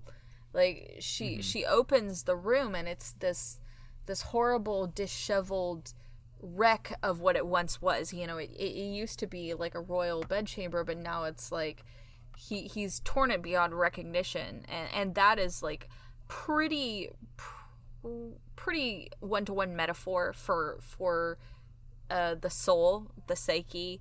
Um she's seeing his portrait. She's seeing the person that he is inside. She's seeing the rose which represents um his life basically. It represents um this existence he has under the enchantment and she wants to touch it. She's drawn to it so um it's very um i know on our last episode i talked about um eros and psyche it's kind of like that because you know psyche was drawn to Eros's true form. She wanted to know who he truly was. She wanted to see his what he truly looked like, but he was afraid for her to do that. Um, he didn't want to truly be seen by her. But this is her truly seeing him. Like she's seeing him as a beast, but also seeing him as a man. And um, I don't know. It, there's it's really layered, like for a, once again for a for a kids movie.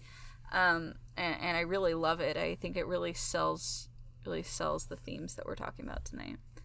Um, anything Absolutely. else, guys? Yeah. Uh, just because, uh, just because I did it on uh, on the last two movies, uh, and it's something Disney did so much uh, around this time period. I'm going to very, very briefly talk about the uh, home video games that came out uh, for these movies. Yeah, go for it. Uh, because this one blows my mind because Beauty and the Beast had not one, not two, not even three, but four video games come out uh, around the time of its release. Oh. Two of which are action platformers for a romance movie, uh, and then the others are uh, platformer puzzle game hybrids. Uh, in, the 90s were a wild time. you know, uh, my favorite video game adaptation is of Pride and Prejudice. Love those action platformers based off romantic stories. Uh, but I am Give us more, honestly. uh, I, I'm really sad that I missed that, you know, like that like 90s little like shitty computer video game thing. I I, I wish I had gotten to be part of that. I still want to play the Toy Story game that was released for the I think it was the SNES and the Genesis. That I've seen the ad for it so many times, but I've never played it. Uh, feel free, feel free to say no. Uh, but I'm gonna say it on mic, so Uh-oh. it'll hold you guys to Uh-oh. it. One day, when it is safe for all of us to be in the same room again, we will get on Twitch and we will do an all-night live stream of awful, too good Disney. Oh my Video god. game. That actually sounds really fun. I would like to do that. That's like an aspect of childhood that I missed out on. get ready for your SNES and Sega Genesis fix for the rest of your life. Yes. Yeah, and some for the PS1. I'm down. Yeah, that's true. That's true. Because uh, Tarzan was on the PS1. I don't know what else was. I had Emperor's New Groove and Bug's Life on the PS1.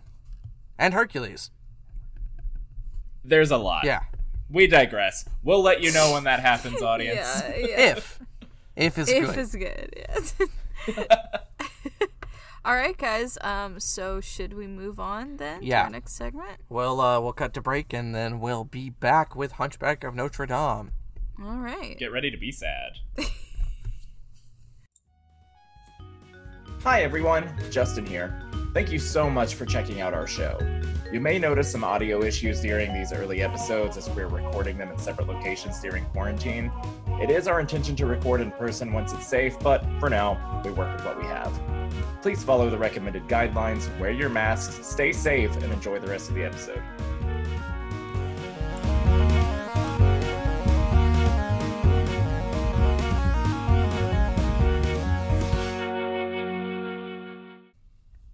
All right, so we're back from the break, and this time around we are talking about the Hunchback of Notre Dame. From 1996, rated G for tobacco depictions. Which was that was oh the only the only note under the rating on Disney Plus. I'm sorry, there tobacco are depictions. Multiple layers of humor to this, like like not even intense situations or it's. To, to, or or animated peril. I'm sorry. of all the Tobacco- stuff that happens in this movie, And I'm just gonna go ahead and say it to get out of the way. Do you know what the only tobacco depictions in this movie are? The goat Don't. smokes a pipe. Oh, that's, that's in right. several, s- but w- in scenes when Esmeralda is like disguised in, in the street, she like wears a cloak and like the goat is the face under the cloak. The goat smokes a pipe, That's right. and that's My that's, God. that's every tobacco depiction in this movie. Okay, you know what? That is so typical of like the way American rating systems works, work. yeah. Like, like we know some dark as hell stuff happens to this, but someone smokes that pipe. Oh my god! Like, the kids can't see. Like it's that. okay if you want to kill a woman because you're horny, but don't you dare touch that tobacco.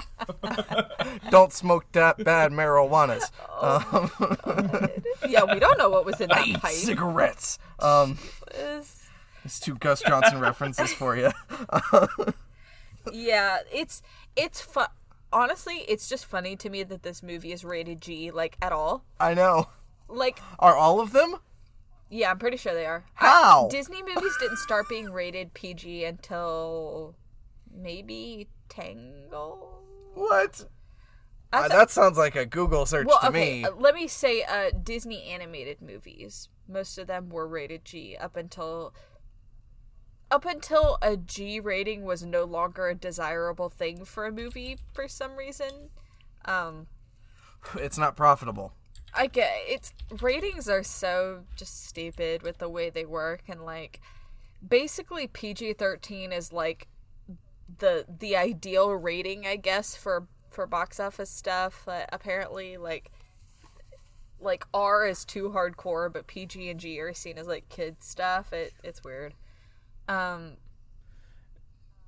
PG thirteen is where most of the money is. made. yeah for for some reason i guess it's just like most of the blockbusters are pg-13 like because they're just adults enough to not be really for kids but also you can take your kids uh, who knows caleb are you looking up something right now Keep talking. I'll, I'll cut in if I find anything relevant. okay he's looking up uh, which ones i think are pg and not anyways the point being th- this movie is a little dark uh, i don't know if you if you know anything about hunchback of notre dame you, you, you probably already know that but uh Uh, in preparation for this episode, Stephanie and I were talking a little bit uh, yesterday. We were talking about the uh, tone issues, which we'll get into. Uh, and I said it's because this movie has to keep reminding itself that it's a Disney movie. yeah exactly right which which kind of leads into some of the tonal issues with this with this movie that i think um is one of the main things that people criticize about it it has to actively reset itself to disney mode a lot of the time That is a criticism I would level at all four of the movies we've looked at so far. They tend to, they they have a tone problem in that the shift from the serious dramatic stuff that the Disney Renaissance movies are lauded for back to your uh, typical what is expected from a Disney movie mode are are very dramatic. yeah that's definitely fair. I i agree. Um and i don't care for it. I i recognize that without the the light aspects they wouldn't really be classic disney or whatever Yeah. but but with most of the disney renaissance to be honest i'm i'm here for the dark stuff like i'm here for the the serious stuff i'm here for the high Right, but of course, you and I are Yeah. also 26. that's true that's true absolutely oh, but I I was gonna say I I don't mind it so much in most most other movies, but because of the subject matter of this one and the themes that it heavily dives into, Yes. that back and forth is so jarring. and also the in this the movie. marketing for this movie was very lighthearted. Um, because they did not want to let on to what was actually happening. Um, because they were worried that nobody would go see it. And Lindsay Ellis goes in, in depth on this. Um, yeah we have another lindsay ellis yeah, video to of course, recommend yeah. here We're gonna link that in the description. Um, Actually, you could just as well recommend her video on Beauty and the Beast, where she takes down the stupid like Stockholm syndrome. does she also have a video on Beauty and the Beast? I'm pretty sure. Is it the My Monster Boyfriend episode? well, that also. Oh God, we got to plug a lot of Lindsay Ellis videos for this one, but no, the one. Uh, I mean, we stand. yeah, yeah, no, definitely, definitely. Uh, but the one where she's talking about Beauty and the Beast and she's basically addressing the Stockholm syndrome thing that people like to casually throw at it and talking about how it's not really applicable. Anyway, we, we, we, we'll figure this out. We'll, we'll link some stuff. Uh, so just, just this is the organic time to talk about it, I guess. Uh, the little quick video game trivia since we're talking about the marketing. Uh, the only tie-in that came out to this was a Game Boy and PC collection of mini games that mostly focus on the goat and the gargoyles Of course. for of course. obvious reasons. Obvious reasons. Yeah. yeah, that it. this movie is trying very hard to tread that line. I think. Yes. Yeah. Okay. As as tonally extant from the rest of the movie as the gargoyles are, they are not that present. Yeah, I- I'll agree with No, Caleb on this. They're, I they're not as intrusive as I expected them to be. yeah, they most And with that said, I will say Jason Alexander's Disney role was squandered on this one. Uh, he is. he does a good job. He does a good job. I'm not gonna say he does a bad job, but his role in this movie is just. Ugh. So annoying. I know. no, I absolutely agree, and I love the man. But but to be fair, yeah, like Caleb said, it they are mostly there to act as a sounding board for Quasimodo because he is trapped in this tower and a lot of the time he doesn't have anyone to talk to. So we need a way to know what he is thinking. Um and that's where the the classic sidekick characters come in. And of course, uh as I have bitched at Caleb a lot about, I think that the gargoyles would have been a lot less of a problem if the movie hadn't insisted on saying they actually exist in the real world of the story. They sh- the movie should have kept it so that it was pretty clear they were just figments of his imagination that he had invented due to his loneliness and his his need to talk with someone about what he was feeling. I, I think the movie should have kept it at least ambiguous. So like, are they real? Are they not?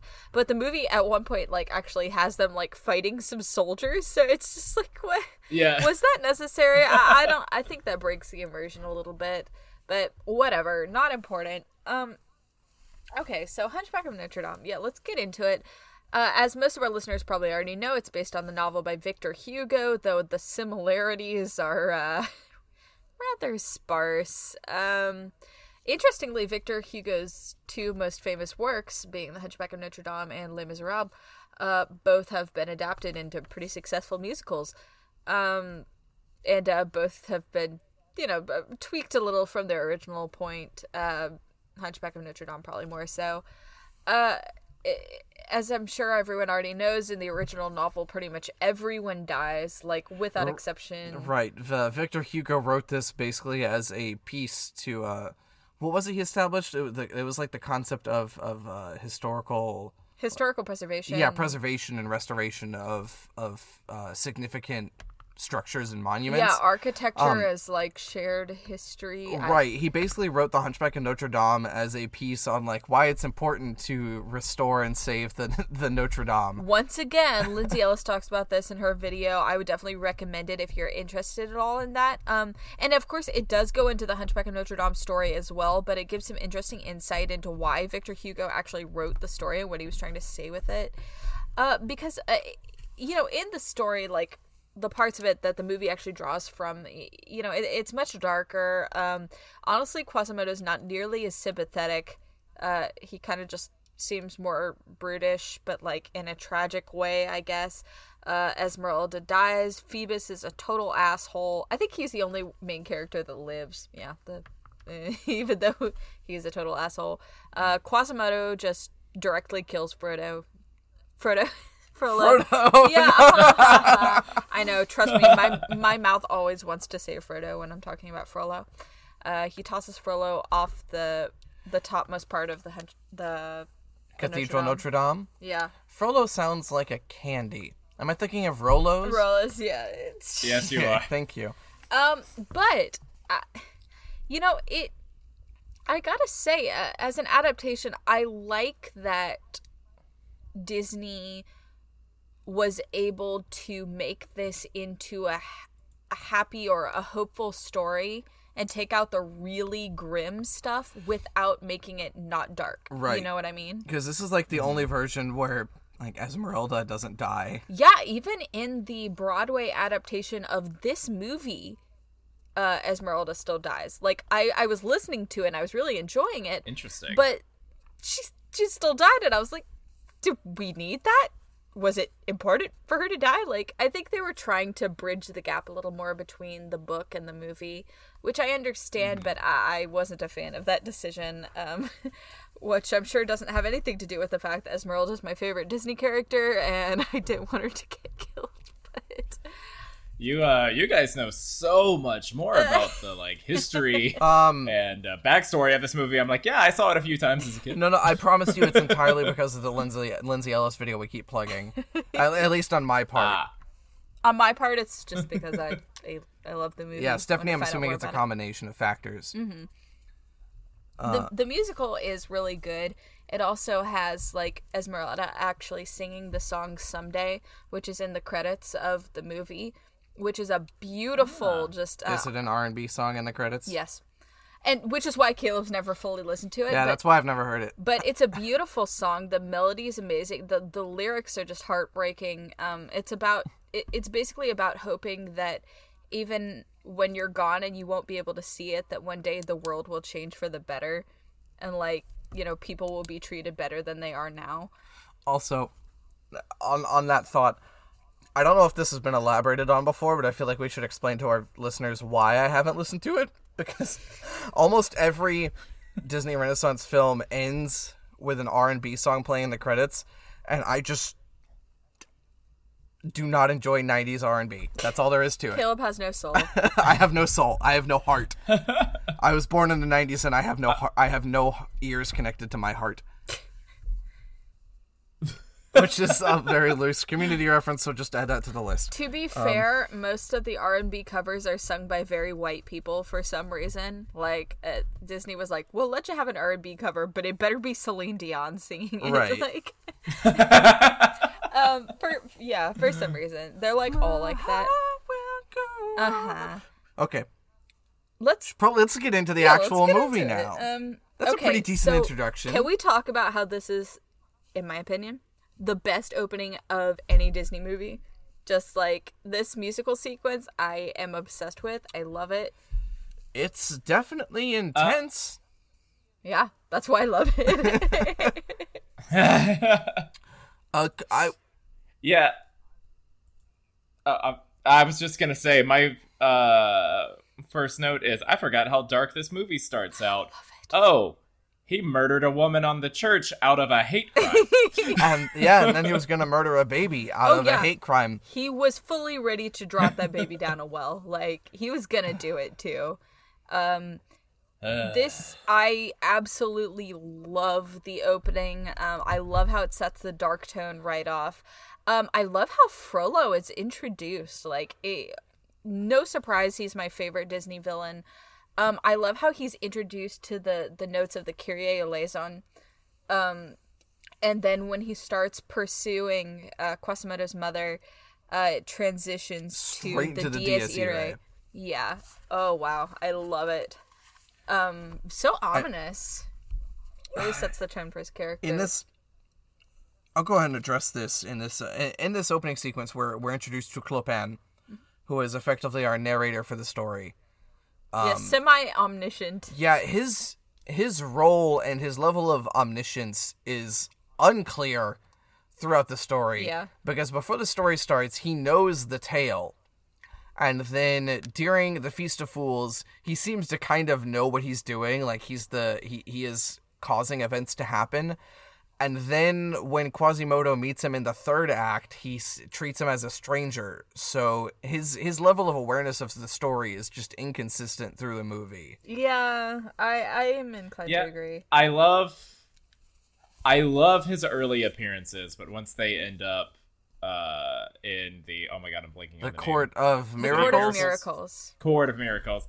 Uh w- from that point on, I'm kind of like he's eh, Yeah. but his early appearances He I'm all either here should for. not have been incorporated into the plot or should not have been the narrator. Like, I'm gonna go with the latter. Yes. I would have preferred him as an omniscient narrator. yeah. I like I like Me the too. fool in that role. Yeah, that's true because that's kind of like the archetypical role. Um, especially for the archetypical role of the fool introducing the the subversive idea of the uh, um who is the monster and who is the man like Yeah. that's the whole point of it um but yeah i agree i don't think he should have been an actual character in the story doing things um we'll get into that sequence because i have a lot of questions about that whole thing in the court of miracles Yeah, the Court of Miracles sequence is very questionable. uh, um, yeah I, I still s- sometimes kind of struggle with the point of that sequence You know what? Let's let's go ahead and also establish something here. Uh, this movie uses outdated and racist and bigoted terminology why towards don't a. we wherever the movie uses the the g word why don't we just say romani Well, no, I'm not gonna say Okay, it. okay, I just yeah. wanted to establish Yes. the for for our listeners because this happens in the exposition. The, this movie uses outdated, racist, and bigoted language towards a marginalized group of people.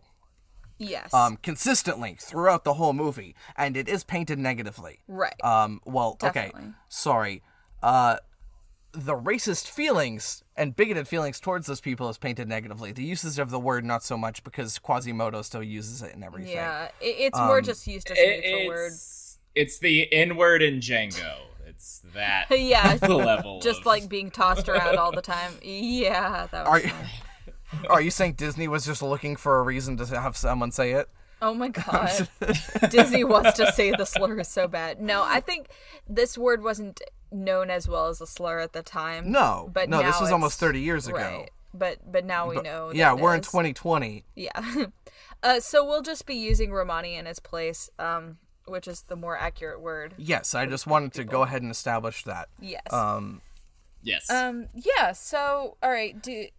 Okay. Sorry. Yeah, we were talking about the intro. We're in the expo- uh, Sorry. Speaking of speaking of the Romani people.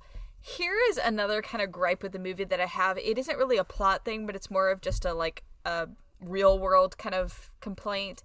Uh, Quasimodo's parents are are dark skinned, like they're they're Romani people. They so why isn't he? Yeah, they have black hair, they have brown skin, but he is a pale person with red hair. That is never explained in any way. Yeah, is he? I didn't even think about it. Yeah, that. is he His Irish? parents, Wow. his parents are Romani. That like it is actually That's like, explicit. Right. Frollo tells him. right, and that is never brought up in the story.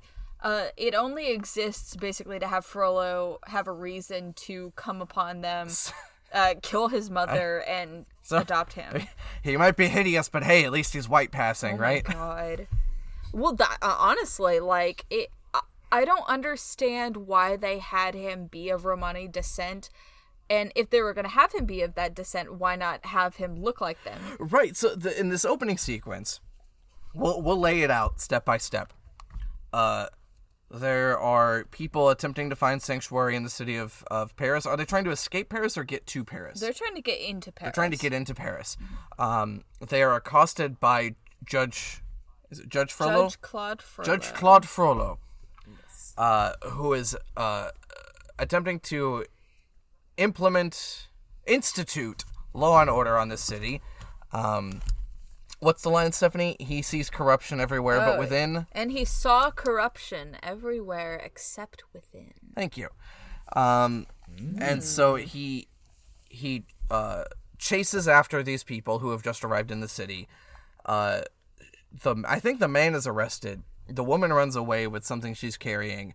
He assumes it's something she's stolen because he's racist. Um, he shoves her down on the steps of the Notre Dame. She falls and hits her head and dies. Yeah, he just kills her. Um, Essentially. and then he finds out the thing she was carrying was a baby. And in the moment where he looks at it and says it's like a demon or uh uh not of God, I just kind of assumed he was being racist.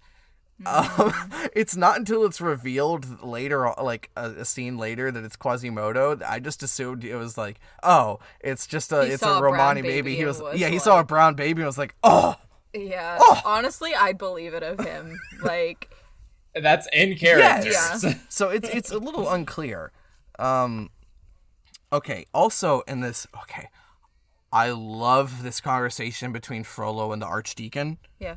Uh the Archdeacon is uh, a perfect character in my eyes. Like he is he is a, he is good man. Um Yeah, he, he pretty much Yes. saves Quasimodo from being dropped down a well. yeah, he and uh, he tells him like that you have already spilled this innocent blood on the steps of the church and you're now going to commit another a second murder uh, and I know. I, I wish I could remember the exact lines because the way he accosts Frollo, the exact language You he never uses. can run from nor hide what you've done from the eyes, the very eyes of Notre Dame. Oh, Stephanie, thank you for se- giving me a perfect segue into this. I absolutely love this scene. He is then there's a whole sequence where he is noticing the eyes, the many eyes of no- the the statues, the sculptures of Notre Dame, and there is a whole sequence where he is stared down upon and uh, confronted by the eyes of these these men, these men who these kingly looking men are. It is a series of statues known as the kings of Judah, who are biblical figures uh, who have been dressed as kings, who are staring him down. So Frollo, who sees himself as a godly, um, as a godly man, is not only is he being accosted by the archdeacon of the church, but then is being stared down by these biblical figures and kings of old. Also, um, the Virgin Mary and, and the Christ Child. Yes. Like, it, there's literally a shot where lightning flashes and, like, the the Virgin Mary and, and the Christ Child's eyes are, like, staring down at him in, like, this really horrifying way. And Yes. It's like, oh, God, Um, it's interest- really cool. I fucking love this. I know. Yeah, I know, Um. Interesting note: the uh, the kings of Judah were beheaded during the French Revolution. The statues were. Really? Yes, and I did uh, not know that. uh, someone saved the heads they and hid them in their home. Um, and they were later donated to mu- to a museum. So they were beheaded during the French Revolution, but the heads were saved and are now still like available to go. That is so fascinating. yeah, I guess we have a history of So- destroying statues during our I know. of societal So if you went to see those uh, the Notre Dame now, those statues would be headless. What? That's cool. or or they've been restored. I don't recall. I think I think they might have been restored, but for a while they many many years they were headless. While we're on the topic of uh, statue toppling and things that are happening in our uh, real world right now, uh, this movie about where the villain is this powerful, religiously fueled Oh, yeah. maniac uh, is super uncomfortable to watch in 2020. Oh, it's it remains relevant. Like it, it never goes. It is out of perpetually relevance. relevant. It is Exactly. Okay, I'm We could talk about this forever because it's so good.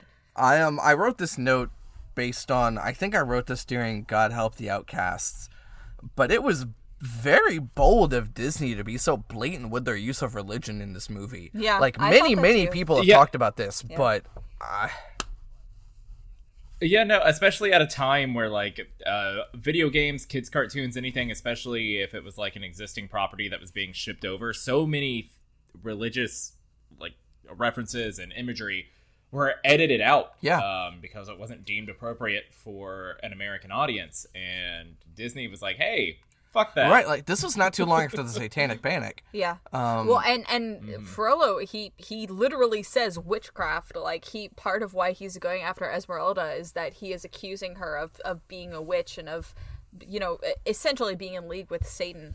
And this is, you know, the the Satanic Panic was still a thing at this time. Um, it, Right, it this was on not the too long downswing, but it, it was still going on. Um, and also, uh, of course, I I will give a slight caveat here. Uh, Disney altered something that I think is significant when it comes to the religious aspect. Oh, Um, I believe in the original story, um, Frollo was the archdeacon. Uh, Frollo Oh. was a religious official. If not the archdeacon, I know he was a religious official in the original book. Uh, but this one has him be in the more secular role of judge and makes right. the actual religious guy a good person. So I think maybe they were Yeah. trying to cushion the blow a little yeah. bit. No, I was I was going to say that I. It's very interesting to me that. Okay, so one, it's impressive that they would be so blatantly religious, like showing actual Catholic sacraments and, um, you know, showing the archdeacon going through the church, chanting and waving a, a censer. Yeah. Um, but the religion is not shown to be the villain here. Right. Um, it's clearly Frollo and his misguided. Yeah, it's his fanaticism. ideals. Yeah, it's it's Yes. taking his own obsessions, his own uh failure, his own failings, and uh twisting them to to fit. His, right. his it is. It is very bold to of a of a essentially a kids movie to have a villain who his motivation is religiously inspired um but that you know it's it's his own twisted personal version of it using it for his own gain but like the religion itself is not not the villain um i don't know it's it's very complex for a kids movie it's it's Yeah. No, it's the all too true thing of people using religion as a thin veil for their uh, hate and bigotry. Right. It's through the the fervor of religion, the righteous fervor, I should say, the conviction that everything you are believing is hundred percent true. It is th- when it is put through that any terrible human passions and impulses can become justified. Right, and we do a very good job of establishing that with Frollo from the very Oh, beginning, yes. Oh, because the archdeacon tells him that he has spilled innocent blood, and Frollo says, "I, uh, she ran, I, I, am pursued, guiltless. I am guiltless." Right. Great word here because um part of what makes Frollo so interesting as a villain is that when you think about other Disney villains, what do they usually want? Uh, they want to be powerful. You know, maybe they want to marry someone who doesn't want to marry them. They want revenge, that kind of thing. With Frollo, it's a lot more complex because wh- when you think about it, what does he gain from from taking Quasimodo as his charge? You know, what how does that benefit him? It doesn't, but he does it because he is so heavily weighed down by this weird concoction of religious and actual genuine human guilt and shame. Because he he he killed his mother and he he was going to kill him too. Um and he is genuinely afraid that his soul will be damned because of these sins Right, it's, it's literally a line in the song that for, uh, for the first time in I don't know how long that he is he wo- was worried for, For his the immortal first soul. time in his life of power and control, Frollo felt a twinge of fear for his immortal soul. I'm so glad we have her. Stephanie, look at look at you. I have I have all these songs memorized because I love them that much. it's so convenient. Yeah. But which it makes it such an in, an interesting motivation for him as a villain because he doesn't really stand to gain anything from his machinations except, you know, this weird um I don't know, religious fulfillment, I guess. Now, he does say perhaps um at, at some point he would be of use to him. which does end up coming back um later on. We have spent a long time on this part. I mean, I'm, I'm fine with it. No, this is I, good I shit. agree. This is all super interesting. Um. Anyway, I mean, part pardon me for for, for saying that the the words that we're saying is good shit. That's No, for I you could- to decide. But I, I, could talk about this movie for hours. You don't even want to know. Um. How dare we talk about movies on our movie podcast? Yeah, I know. I know. Um, So we'll we'll move on from the exposition now. yeah, yeah, yeah. What, Stephanie, what comes after the exposition? Okay, so that was all the prologue. So basically, uh, this is how it, it came to be that Quasimodo was essentially raised by Frollo, uh, which is an interesting relationship for our Oh, protagonist yes. and antagonist to Okay, have. we'll talk about that for a moment. so we uh, look. We'll just talk about it now before it comes up because I'm okay. Quasimodo refers to Frollo as master. Oh, Frollo was instructed by the Archdeacon to raise Quasimodo as his son. Frollo even refers to this. He tells Quasimodo himself that I raised you as a son, but he still insists that Quasimodo referred to him as master. Right, which is kind of fucked in its own It is. way. It's one. It's it's very uncomfortable. Yeah. Uh, whenever you're, we are watching a movie and someone has to refer to someone else as master, it's always very uncomfortable. It has weird overtones. Look, man, unless it's a fun kink Yeah. thing, it's never. yes. Thank Justin. I think I almost said that, but uh, thank you for saying that. Um, and so I will always say the thing. That's the Justin King Ritchie. we'll make a T-shirt. I will always say the thing. Um, but so even though he raised Quasimodo as a son, he still has distanced himself from him because Quasimodo is not allowed to call him father. Oh, yeah, no, even no. though that has effectively been his role. Right. Right. He doesn't he he he treats him as if he were a servant slash maybe like a protege, but he he never would treat him as a son because that's too familiar. Like that would be bringing himself too close to this. That would be misshapen treating him like a human. Yeah, exactly. Um. Yeah, the the first time they're seen together and he comes up with the tray of food, he makes Quasimodo like Quasimodo knows he'll be in trouble if he doesn't put the chairs there and arrange a certain Right. Right. Right. assortment of things on the table. And Right. So he doesn't treat him as a hate him. father by any means, even though he likes to present himself in that light. Um yeah, so right, we we are uh, back backtracking ever so slightly. Um we're Introduced to Quasimodo as an adult. right. It skips forward at the ends of the bells the end of the Bells of Notre Dame sequence, which by the way, absolutely love. The music's incredible. Oh, okay. Alan Menken also did the music on this, and it's very obvious. I, I this music, sh- uh, this movie shares a lot of musical similarities with Hercules, in that Alan Menken has a fondness for brass sections and drums. Yeah.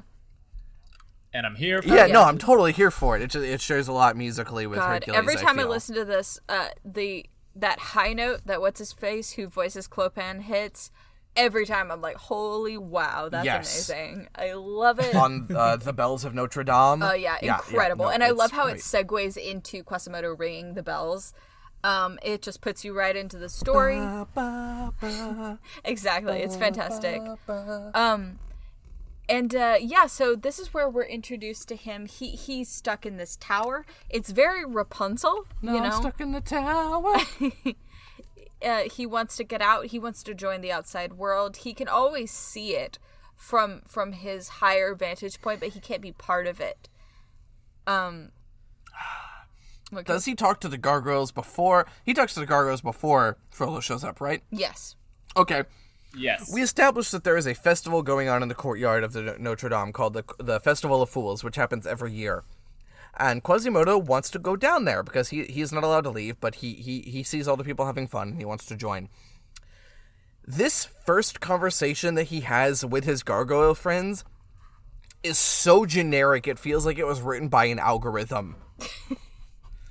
I that's how I felt watching this. The his conversation with the three gargoyles, it was just so color by numbers. I was like, "Dear god, like if I if I fed a bunch of scripts of movies with like comedic sidekicks like into a into a bot, it would it could spit this out. It's not the best one. It's not But great. It does have the function of establishing that Quasimodo wants to get out and wants to join the festival and join the people down below. No, it does, but everything the gargoyles say has been said by every other character like them. Yes. The the gargoyles so are by the not the book. part. um, they basically, I know, I know. What are Basically, you the- laughing at, Justin? Ta- take a drink, buddy. Yeah, yeah, yeah. What's up? the gargoyles are acting as kind of I don't want to say the devil on his shoulder, but they are encouraging him to bend the rules a little bit. Right, they're his sounding board. Exactly. Okay, okay, except the moment. okay, this works if the gargoyles are purely in his imagination, Yeah. but they're not. But the the moment Nope. where he says, "But I can't because Frollo would be angry if I even asked," and all of the gargoyles go, "Oh, right." I that is totally a uh, illusion breaking moment for me because I'm like, ah, this is such a constant. Like, there's no way that like these characters would have forgotten that thing. Yeah, that's that true. This has to be a he is imagining a world in which this is possible, and then reality comes It- crashing back down yeah, on him. you have to remind the audience, and so it's kind of a fourth wall breaking thing. Right. It is. It is clearly there for the audience, um, Yes. even who may ro- who may not remember or realize the situation between Right. Quasimodo and Frollo, but it's still. Uh, I don't know. I'm just like we've we have spent the last several minutes establishing that Frollo is a hard ass and he was uh, tasked with raising Quasimodo. So having to have our side characters be like, "Oh yeah, we totally forgot about your hard ass father figure who makes you call him master." Yes. Yes. Uh, just briefly, while we're talking about the gargoyles, a little fun fact is the uh, the one that's an old woman's name is Laverne, but the uh, two male gargoyles Victor are and Victor Hugo, and Hugo. Yeah, yeah. And I think Laverne I didn't was catch that. somehow. Like it was like the the town he was born in or something. mean, it's they call him Vern. Hugo. What? He says they call him Vern. I'm pretty sure. But Or Laverne he is refers a, to himself is, as Vern. is a lady. she refers to herself as Vern. I don't know. That's probably got something to do with it. Uh, feel free to, to Yeah, if we us figure it it sounds out, we'll- familiar we'll let you and know. tell us why we're wrong. um, anyway, so bl- yada yada. Yeah, uh, moving on beyond ranting about the gargoyles. He wants to go join the festival, but right as he's trying to work up the nerve to do it, Frollo arrives. Oh no! Uh, this is where we kind of see how their dynamic is. There's the fun little moment where they're reciting the alphabet and he's saying all these like abomination, hardcore blasphemy, con- contrition, Contrition. damnation, eternal damnation. eternal damnation. Yeah, exactly. Uh, It was hilarious, but deeply sad. Yes. Yeah, yeah, exactly. That's that applies to a lot of this movie. Um, hilarious but deeply sad. Yeah. Four stars, says Roger Ebert. he basically lets it slip that he wants to go to the festival. Frollo, And Frollo is was like, very quick to pick up on Oh, this. yeah. The moment Quasimodo says festival, uh, Frollo immediately says, "You're thinking about going to the festival, Right, eh?" because, because Frollo knows that that's what he wants, and he's got to jump on it. He's got to nip it in the bud. I, you know, it's. I have a moment later on about Frollo being terrible at his job, but in this moment, Frollo is very good at his job. he can tell when people are lying. Has to come in in handy for a judge. Um, yeah, and, and it's it's not a hundred percent clear why he doesn't want why he's so insistent that Quasimodo not uh join the rest of society. The only thing I can assume is that he doesn't want anyone else knowing that Quasimodo is his charge. No, I think that's it. I think it's shame. I think he sees Quasimodo as his his most secret sin that he has to hide away. Um and, and he doesn't want that to be revealed to the people. Hide it under a barrel. Yeah, exactly. Right. And and if Quasimodo is allowed to go and live a full life out in the world, then that's like showing his sin to everyone. That's letting it take on a life of its own and he can't do that. It has to be under his control. Um and Frollo trying to exert control over everyone around him is a recurring theme uh, in this Yes. movie, uh, which we will definitely get into, even when it comes to the other main characters like Esmeralda and Phoebus. Like Yeah. at all times, Frollo is trying to control them. Yeah. So Frollo has told Quasimodo that he cannot leave because he is ugly. Uh, And that's it. he is hate. He is an abomination. but they have the song. Yeah, they have a whole back and forth. And Frollo tries to make it like you can't go out there because bec- the people they won't understand you, they'll reject you, they're bad. In here is good, like yeah, this is your sanctuary. Is uh, sanctuary. See, this time it was I who remembered the exact words. I absolutely Sanctuary. I absolutely love the recurring motif of the sanctuary and how it takes on different meanings over the course of the story. It's a good theme. yes, it's great. so Frollo leaves, Yeah. and what happens? Quasimodo immediately decides, eh, Yeah, I'm just gonna go anyway. I don't think we we don't, in in a different movie we would have gotten a scene where Quasimodo was like fighting with himself. I was Wait, like, wait, no, I he shouldn't go. He does does he? a little bit. Does Okay, he? we're wrong. I'm wrong. He well because Frollo sings about like stay in here, and then Quasimodo sings about how he wants to be out there. Oh, I'm sorry. We skipped. I skipped a whole musical number. Yeah, yeah. This is where we get one day out there, Right. He which I personally feel is a rather weak musical number. I think the chorus is musically strong, but the verses are just not Alan Menken's best work. It's kind of weak. I uh, I will say this about it. I forgot it. Happened. I, uh, anyway. No, okay. Yes. so we get one day out there where Quasimodo just he, he essentially sings that if if I could spend one day amongst the people as one of them, I could live the rest of my life in this tower. Not above them, but part of them. Yes. Yeah. I, he he could spend the rest of his life in Notre Dame without worrying, Right. without a care, because he had spent one day out there. Wow, did I? Oi, vey, verse. I, make a Hercules reference. Hey, yeah. And hey, this is the first of two different uh, musical numbers that uh, sequence between Frollo and Quasimodo uh, a- and, kind of rep- like do a little like duality thing with them that represent like them as two sides of a coin. The duality of man. The duality of monster. Oh, the duality of monster and man. oh, Um, no, but it's true. Um, so this starts with Frollo singing about how Quasimodo should stay in here, and then Quasimodo singing about how he wants to be out out there. there. So it's in here versus Oh. out there. Later on in the movie, which we will get to, it goes from Quasimodo uh, singing about uh, heaven's light, which is what he feels when Esmeralda ha- has be- come into his life, yes. versus Frollo uh, calling it hellfire. Oh, it's even the same song. Yes, exactly. oh my Um, I absolutely love how this is done, and it's done twice. It. I feel like that gif thing. of like Vince McMahon, like oh. Jesus. oh. Okay. So after this song, Quasimodo he he decides I'm just gonna I'm gonna do it. I'm gonna go out there. I'm gonna join the Festival of Fools. While that is happening, we are introduced to our other two main characters. Um, we are introduced to Phoebus, who is made captain of the guard by Frollo after being summoned from the wars with a capital T and The W. wars. Do we know what wars these are? I'm sure if we did a little googling, we could find Uh, yeah, out. but- that's true. He just refers to it as the wars. You know. I'm gonna Google it. You guys talk. Yeah, go for it. Um, hold on. Justin's. Oh, Justin, you don't have exclusive rights to this. You know. I mean, it doesn't affect the story, so it doesn't really matter. Shut up, Stephanie. Um, just This is important. Uh huh. Yeah, it's so important. Anyway, I'm just gonna keep talking. The Italian War of 1499 through Yeah, that doesn't Italians. help.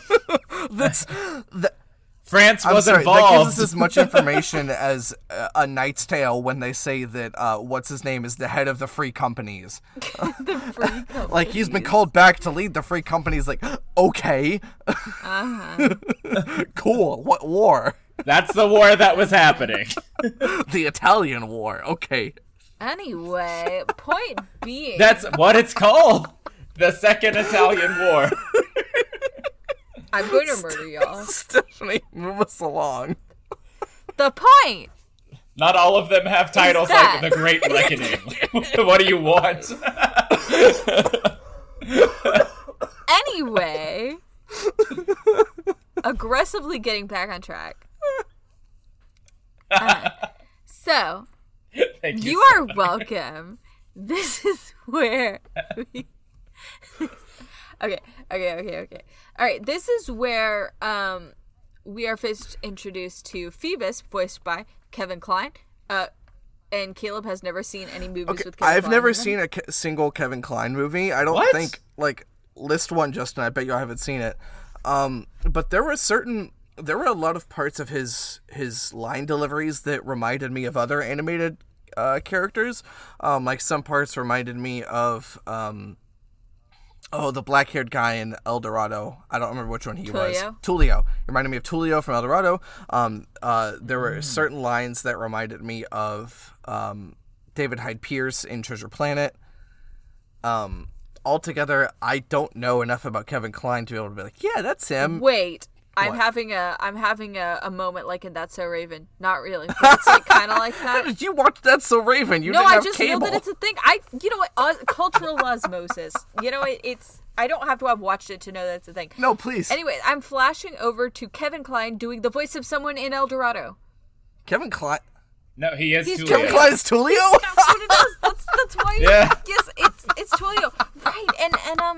Oh my God, what's his face was Miguel, the Shakespeare guy, the guy who directed Thor.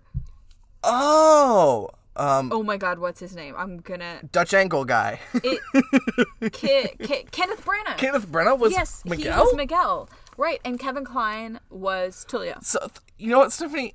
Thank you. I don't know why she didn't have this "That's a Raven" brain blast when we were watching the movie, because I said the same thing. No, I was it like, just didn't you know, occur to that me at the particular time. line delivery reminded me of Tulio. I didn't connect those cables. I, I, I don't know. Uh, but I'm I'm glad they connected. Also, yeah. a That's So Raven's brain blast is too many early 2000s references shoved into one sentence. And I just had both of them at once. Honestly, it was more of a brain blast than a that's a rim because I wasn't seeing the future. I was seeing like the past where I had learned this information. But so brain blast is more accurate. I guess, yeah. Anyway, so that is that is. I'm having Kline, a that is great Tulio. time on this episode. Yeah, this is this is good. and uh hey, uh Kevin Kline is a good voice actor, honestly. Like he he does a good job as both Phoebus and Tulio. I like Phoebus as a character a lot. Yeah, Honestly, my only complaint about him is that he's too convenient plot wise. like that this random guy who's a part of the guard would be as good as he is. No, I think I think it's a good thing because it um I think it was necessary to have someone who was in that position and had that perspective uh, to be in that role, if that makes sense. And I also like what, that his character kind of complicates the uh, the narrative a little bit, kind of complicates the love triangle. Esmeralda is introduced dancing in the street for coins, basically, um, which is what she kind of has to do, as she brings up later. Right, and then uh, Patrick Star and another guard show up. Yes, the voice of Patrick. That was one of my notes is why are you such a dick, Which, Patrick? okay, I didn't notice quite catch on until the the Festival of Fools, and I was like, "Is that Patrick?" And Stephanie said, "I was waiting for you to say that," and I, was already knew it was annoyed. him, but I was annoyed because I didn't even get to IMDb it. Usually, I can be like, oh, "Is that so and so?" And then Stephanie says, "I don't know," and then I can Google it. But this time, she was ahead of the curve, Uh-huh. and I didn't enjoy it. Oh, I'm sorry, sweetie. I know this movie a little better than you. I'm sorry. Just shut up. Uh huh. And so, uh, you know, they're being typical bumbling guards, being dicks. Uh, he outwits them. He gives her her money back, which is like a nice little moment where he he's constantly onto her like tricks. Um, he which we see later when he follows her into the cathedral and knows that she has gone there. But he basically passes by her, and this is where we get our tobacco moment. Our first one. Yeah.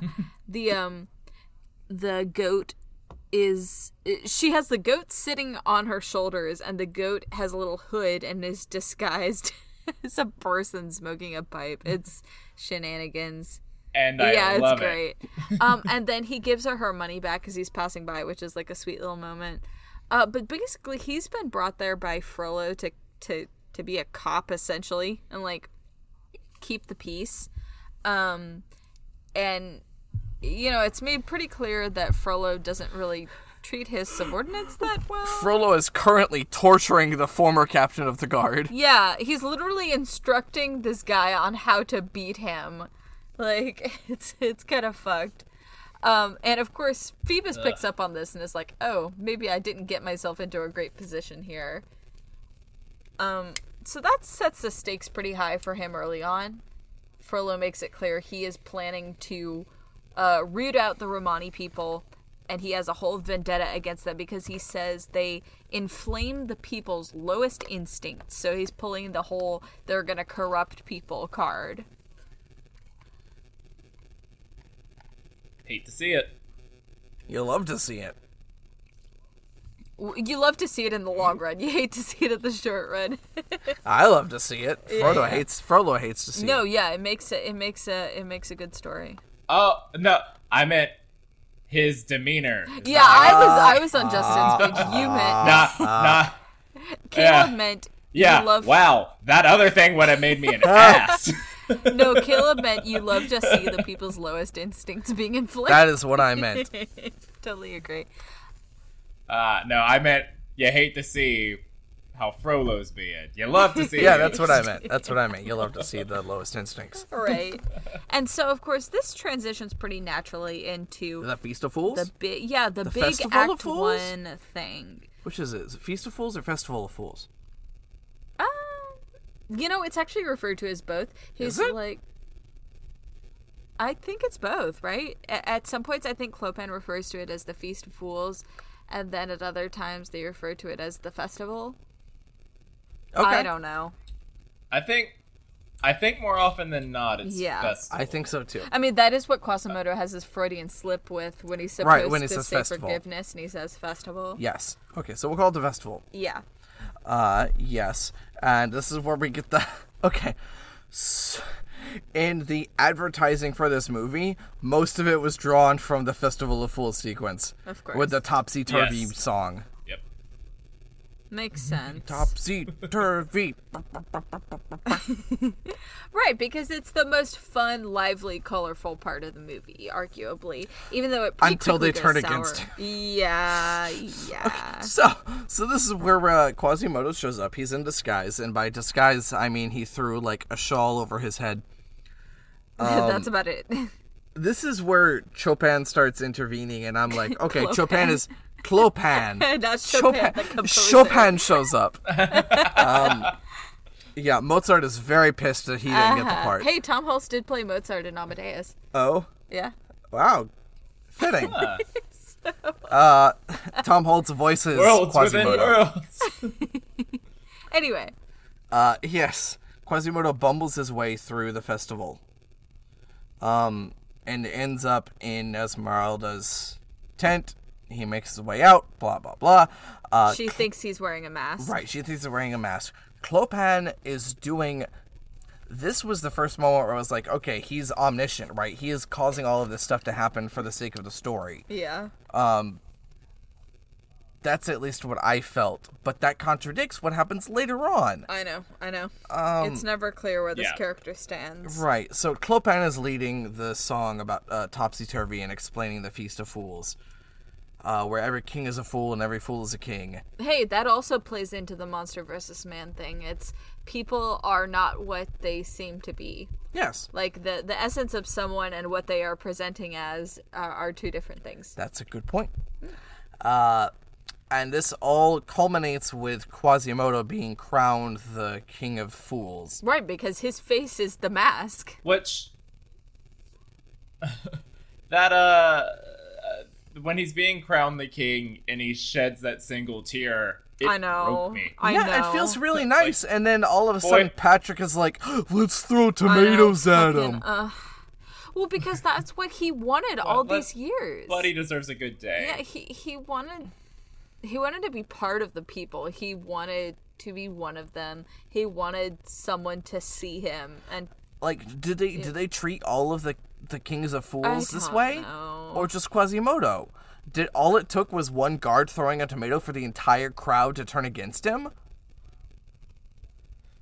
I think Well, it di- didn't they turn against him when they realized who he was? Yeah, they did, and but then they started throwing the tomatoes. that still yeah. doesn't. I think I don't think that justifies it. what I think is going on here is No. that they didn't ever we're not ever meant to believe that they cared about him as a person. What we are meant to take away from this is that they care about him as a spectacle. Yeah, And they care that Yes. spectacle works for him for a very short amount of time because they're like, oh, this is cool. Like, this is all part of the game. But as soon as it becomes more entertaining to them, more advantageous to them to hurt him, like, as soon as that becomes the the the better thing, the, the more entertaining thing, then that is what they're going to do. Like, it was never about liking or disliking him. It was all about him being an object for for them to use. And that's kind of the way frollo treats him too. He treats him well when he's under his control. He treats him like shit when he tries to get out of it. And that that is demonstrated in the mob. Like they at no point saw him as a person. They saw him only as something for for their use for their entertainment. Yeah, exactly. Like when they thought it was a mask and everything, they were like, "Oh, okay, it's just he's a weird guy." But when they realized who and what he was, they were like, "Oh, he's right the exactly. other."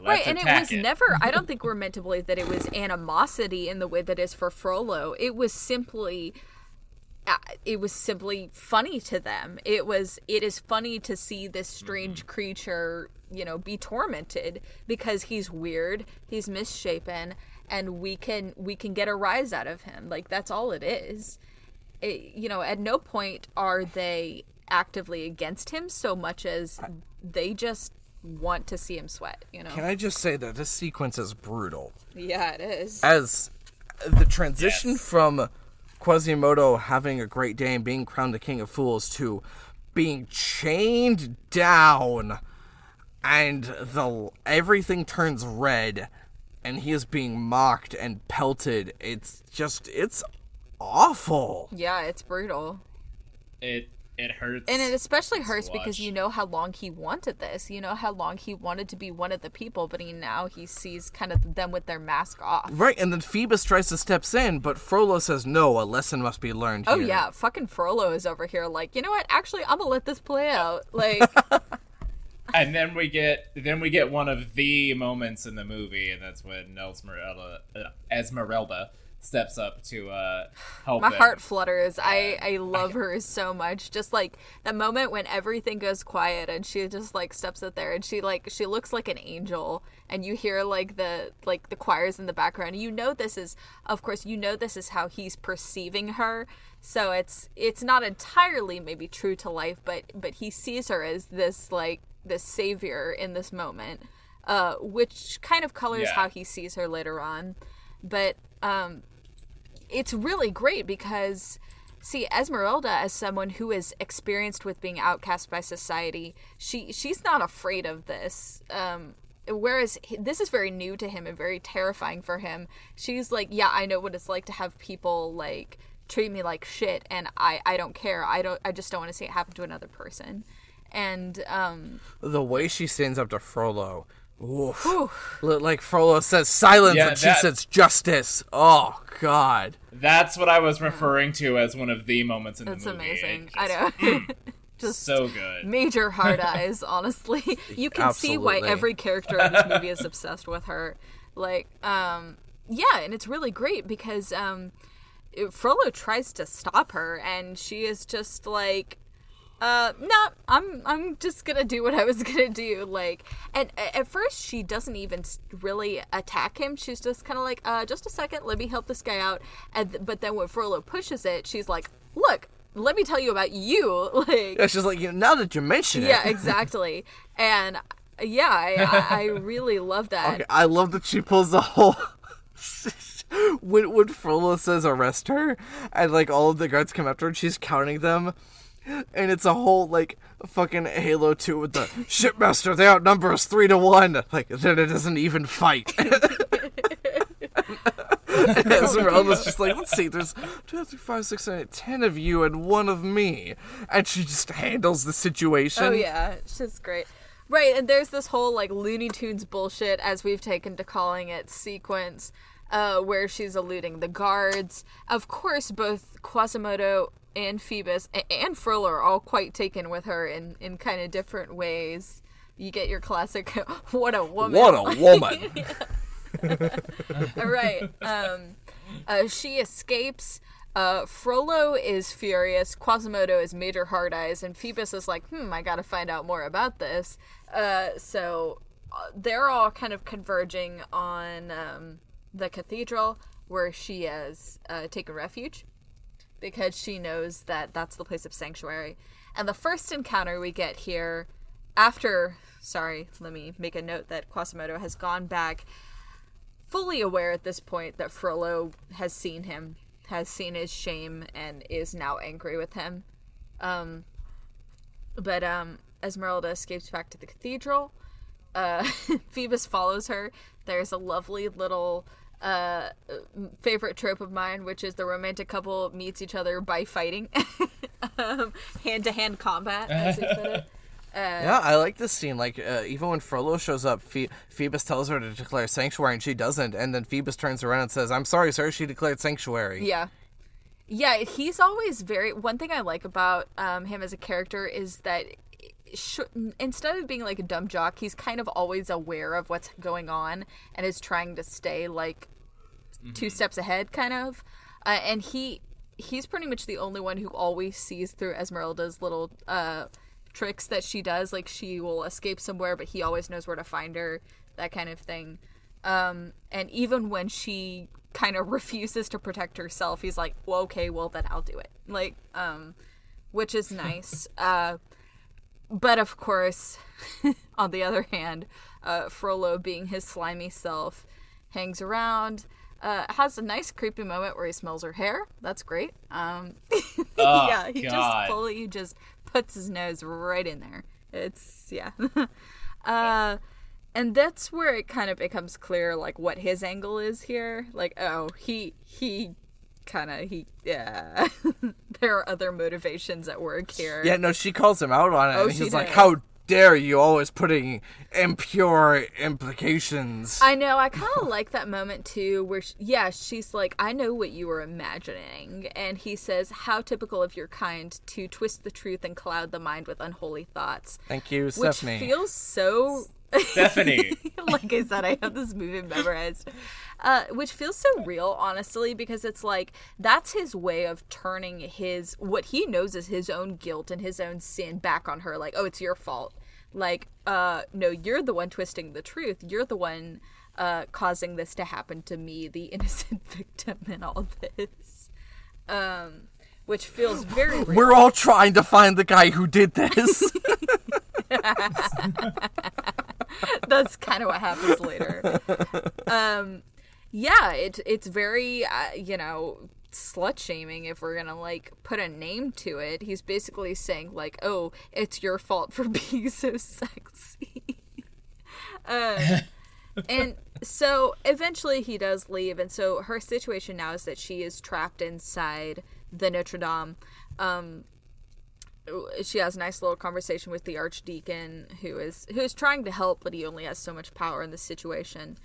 Um and uh interestingly this is kind of a beauty and the beast kind of thing too where you have uh both the monster quote unquote character and the heroine who are trapped in this uh dark gothic structure and are kind of forced to be together in that in that environment and forced to learn from each other um, because the uh, the castle or the cathedral represents uh, I don't know the uh, I don't know what I'm trying to say the state of isolation they are trapped in.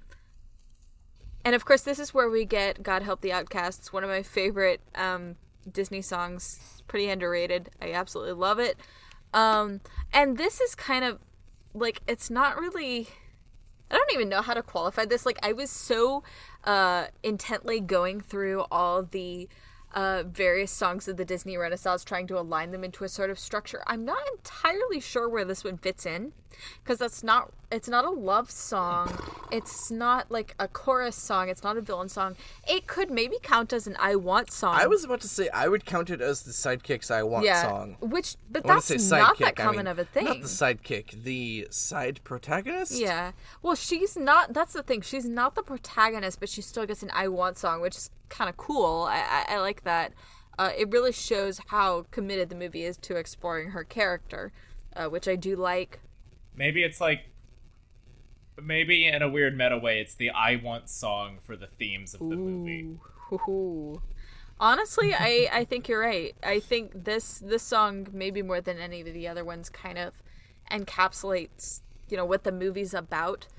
Um, because and it's really a beautiful, kind of almost a heartbreaking song. Um, because it's interesting, you know, the theme of religion in this movie is is fascinating. It it's primarily used by the villain, but here we have this interesting moment where she kind of addresses God in a very uncertain way that is kind of fascinating to me. She says, um, I, I don't know if you can hear me or if you're even there. Um, and, and, you know, but she does address him and basically asks for help for not even for herself but for her people. Uh, yeah, it's this really beautiful moment of showing how she she's kind of a selfless person, but she does want things to change. You know, she she wants uh, improvement for their society. Can't believe Esmeralda was an SJW.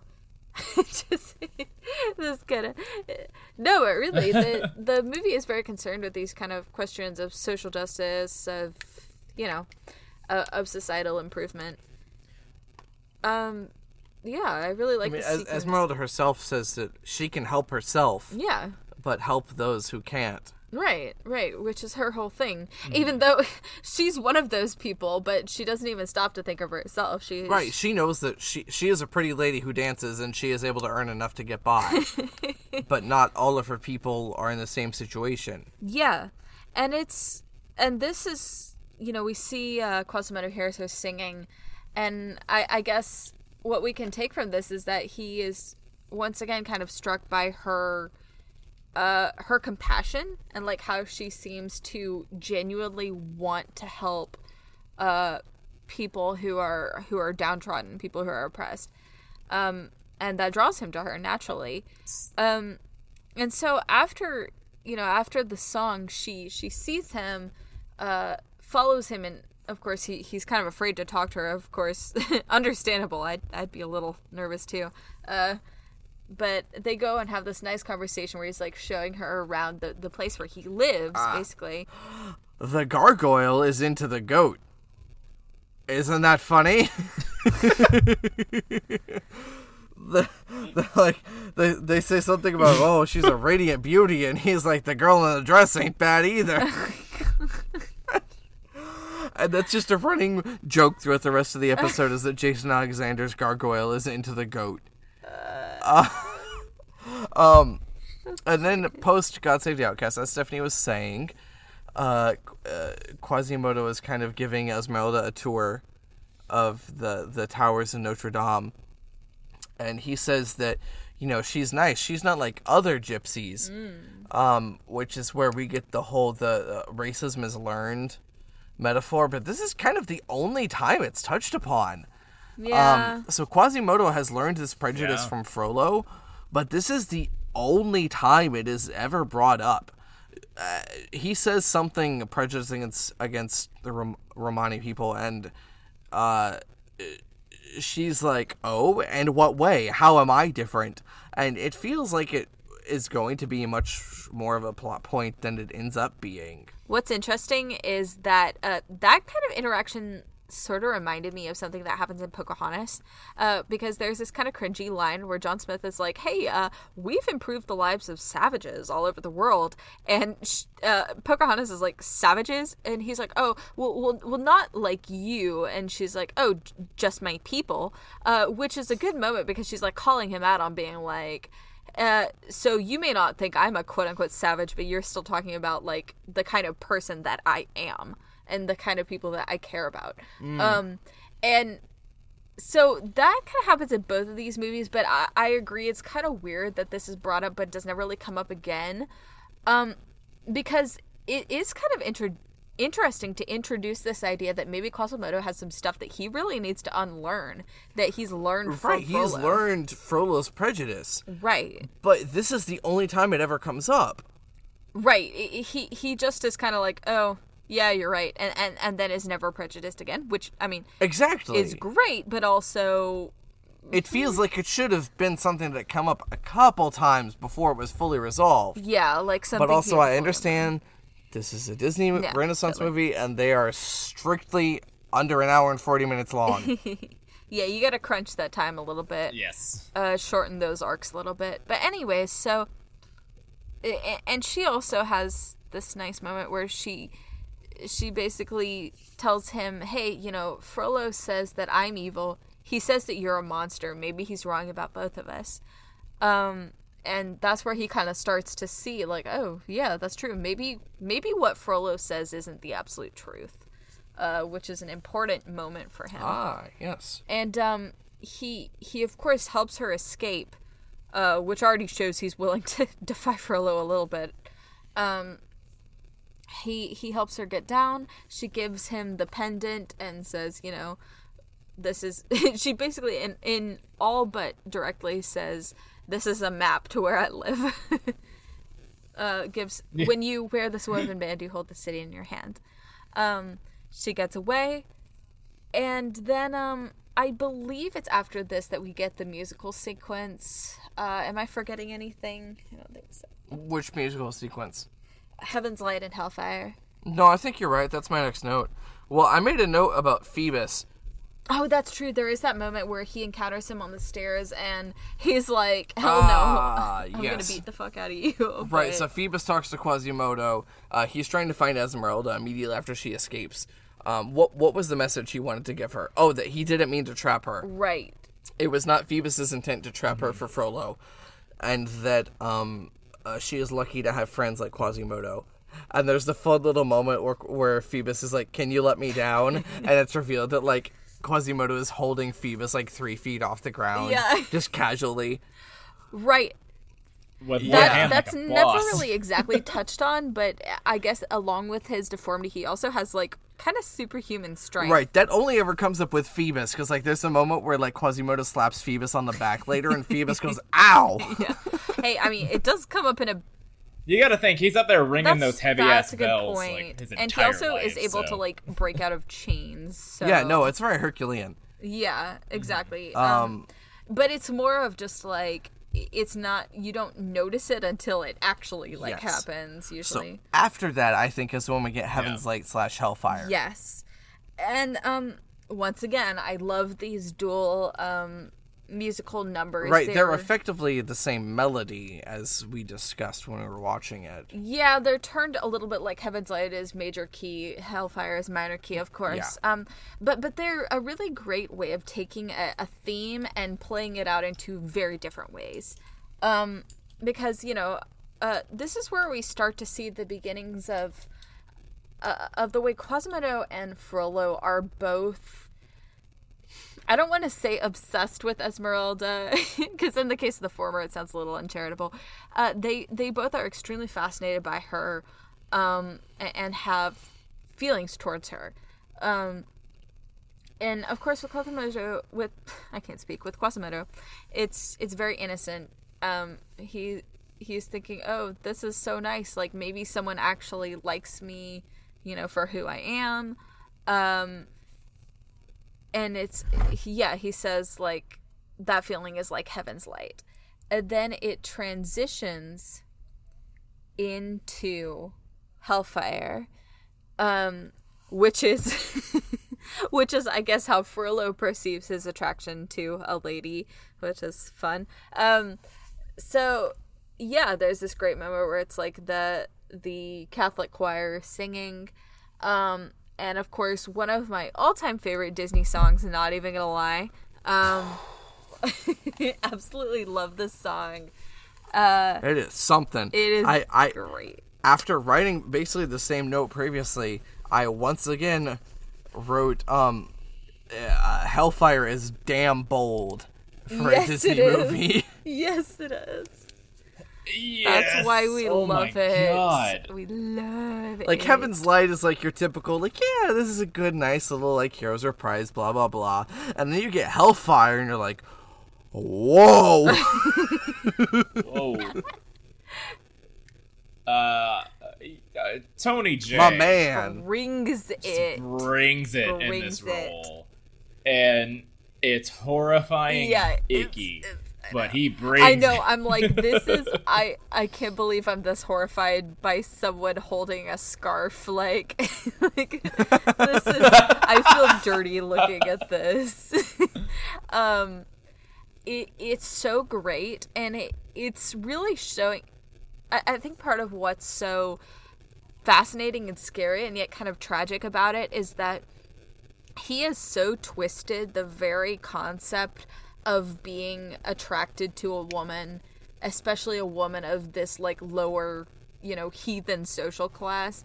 He is so twisted in his mind that he has made it into an impure thing. He has made it into a dirty sinful corrupting thing when it, he could have just looked at it like you know like Quasimodo does like wow I, i'm into someone this feels great instead he has to twist it into this evil witch is forcing me to sin like it's Because what was what was that line in the prologue, Stephanie? Mm. Uh, Frollo found. he saw corruption everywhere except within Thank you. yeah exactly he is constantly projecting the, this uh, so any anything yeah. that he may feel in relation to Esmeralda is her fault. Right, Because course, he cannot course. see corruption within. Exactly. And it's you always get the sense that he's this close to recognizing something as his fault because I mean literally the the chorus says mea culpa which which literally translates to my fault. Right. Uh, but he is saying I, I I'm not to blame. Right, he literally says, I'm not to blame, and the chorus responds, mea culpa. Yeah, right. It's so on the nose. If you know your Latin. Yeah, yeah. but awesome. And I don't, so I didn't know that. But yeah, he's basically, uh, God, what's that that line from V for Vendetta? Uh, cast as both victim and villain, or something like that. That that is how he perceives himself right now. Um, it he perceives himself as V. kind of, yeah. He is victim in that he feels he is being victimized by Esmeralda's enchantments, but also he see like you get the sense that truly he does see that that he is the villain here. He just can't accept it. Um, and he has the fantastic line uh, it's not my fault if in god's plan he made the devil so much stronger than a man and Which, uh, what a line. and as he's saying that line the Ooh. flames are like twisting around him and pulling him into the, The, the fire rod, which, yeah. oh my gosh. this is. This is a Disney movie. This whole sequence. oh my gosh. it's fantastic uh, he was pulled into hell penis first I feel many people are. right and and that's what's so great about it uh, he's literally trapped in a hell of his own making at any point he could have just like been like hey i'm into a girl uh, she doesn't like me back i'm gonna go whack off and then get over it you know but he can't like that he has so built this obsession in his head that he can't he can't deal with it that way Okay. so, so after Hellfire, uh, uh, Frollo declares that he will either uh, he will find Esmeralda or burn Paris down in the process. Essentially, Stephanie, do you remember the exact line? oh uh I mean, we stumped her. yeah she will be mine or she will burn She will be mine or Paris will burn. I don't remember I mean, something like that. Yeah, he does say that, but he, yeah, he also is also willing to burn out the city. too. yes so he is hunting down uh, he is hunting esmeralda um, through he is interrogating random people throughout the city um, there's a moment where after uh, dealing with the romani people uh, he, he jumps to the miller um, who is just a standard parisian person i suppose um, and he says i don't know i, I accept any travelers who come to my abo- abode um, and Frollo commands Phoebus to burn down the miller's home with the miller and his whole family inside. And Phoebus does not. He refuses. He he extinguishes his torch. Um, Yeah, this is, kind of where he realizes, okay, I guess I can't be part of this anymore. Right, it's a great moment for a character. Um, it's Stephanie and I. I, I made a joke about um, uh, Phoebus would uh, would have been innocent during the Nur- Nuremberg trials. He would not have been claiming that I just did what I was told. Yeah. because he didn't. Fortunately, Um, he did so- not invoke the Nuremberg Hey, defense. yeah, guess what? Hey, our, our friend Phoebus is better than a Nazi. So Which is a great bar. um, that's the lowest bar. But to be Um, fair, he, he puts his life at risk to do this. Right, and Frollo says like you had such a promising career. Right. Uh, like- and then Esmeralda saves him. So Phoebus is about to be beheaded by one of uh, Frollo's henchmen. And then Esmeralda picks up a stone and uses her sash to hit, uh, launch the stone at Phoebe at uh, Frollo's horse, which is very I felt was very David and Goliath, um, because there is look literally the only example of a sling and a stone being used in popular culture is the David and Goliath story. So anytime it's Yeah. used, I I view it as an explicit reference to that. Um, Well, so that's the small person taking down the big person. It was. That's through- exactly what it was. Through the horse, she is taking down Frollo. Um, yeah. Um, So she rec- rescues Phoebus. Uh, he is mortally wounded, but Not she manages to mortally rescue. wounded. Not mo- okay, close to. he is wounded, and she is able to rescue him. Right. Uh, she takes him back to the cathedral, and of course, uh, before she gets there, Oh. there's what Justin. Uh, so so well, okay so this whole thing started off a chain of events where paris is Yep. on fire because he's hunting Elsmer- Mm-hmm. esmeralda and phoebus so before they show up the gargoyles have this Yep. song about how in love quasimodo is Mm. and it is. They are literally showing paris burning in the background of this Okay. fun Nope, upbeat I, musical I have number a note about this, Justin. Um, oh, you're right. I, I totally skipped over this in in my notes. Okay, the musical numbers in this song are com- totally inconsistent in quality because so the gargoyles have this whole number about how Quasimodo is in love with Esmeralda, but it's just it is not Alan Menken's best work. It is a totally by the numbers, by the book, just boring ass musical number. I'm sorry, that is my opinion about. I don't even know the name of this song. I I don't. A guy like you. A guy like you, thank you, Stephanie. That is my opinion of a guy like you. Is it is just The one thing I will say for this musical number is I think the animation is fun. Like visually, it's it's engaging. Um I don't think it has a reason for being there, especially because once again, returning to my idea of if the gargoyles were explicitly meant to only be inside his head, I think it would make more sense, but uh, I don't think there's much point to it being there if they're not just that. Um but I will say this I think it is it is important to the themes of the story and the dichotomy that we're exploring in both of these movies that we are really shown that that Quasimodo is really like he really is in love with her like he he has very mm-hmm. genuine feelings for her and and genuinely hopes that she might feel the same way about him. I think that is important and I think it's important that it be hammered home because the difference between the way that that he and Frollo react to rejection essentially is crucial to the entire point of the movie. now that we're on the point. Immediately after this musical number, Esmeralda shows up to Notre the Cathedral Notre Dame with Phoebus, and he is injured, and she asks Quasimodo to look after him. And Esmeralda and Phoebus share a kiss. And obviously, this is upsetting to Quasimodo because he just had a whole musical number about how she might be the one. Like, he might have a chance at love. And I cannot express enough how much I appreciate this music. This this movie does not dwell on that. I the fact that Quasimodo witnesses this is upset about it uh, is forced to have a short, tense relationship with Phoebus to save Esmeralda, and then has to get over it.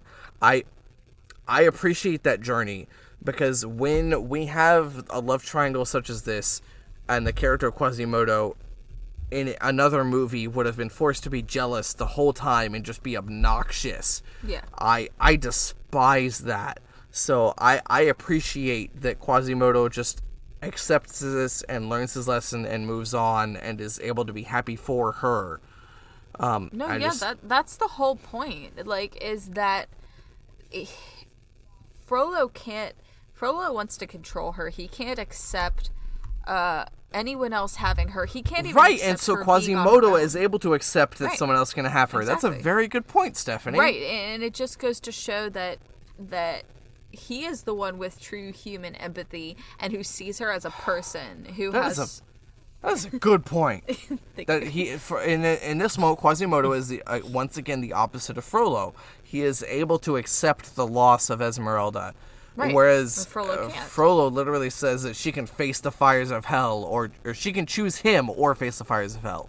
yeah, that's the only options to him. Whereas Frollo, whereas Quasimodo can accept that she can be in love with someone else. That Right. is and and not only does he accept that, but he does everything he can to protect Phoebus, who is his rival here, who is like, you know, if he was a worse person, he could be like, well, I don't care about this person because the girl I like is into him, so fuck him. Like, but Yeah. he does everything he can to help him because he's important to her, yeah. and that's like a very important distinction.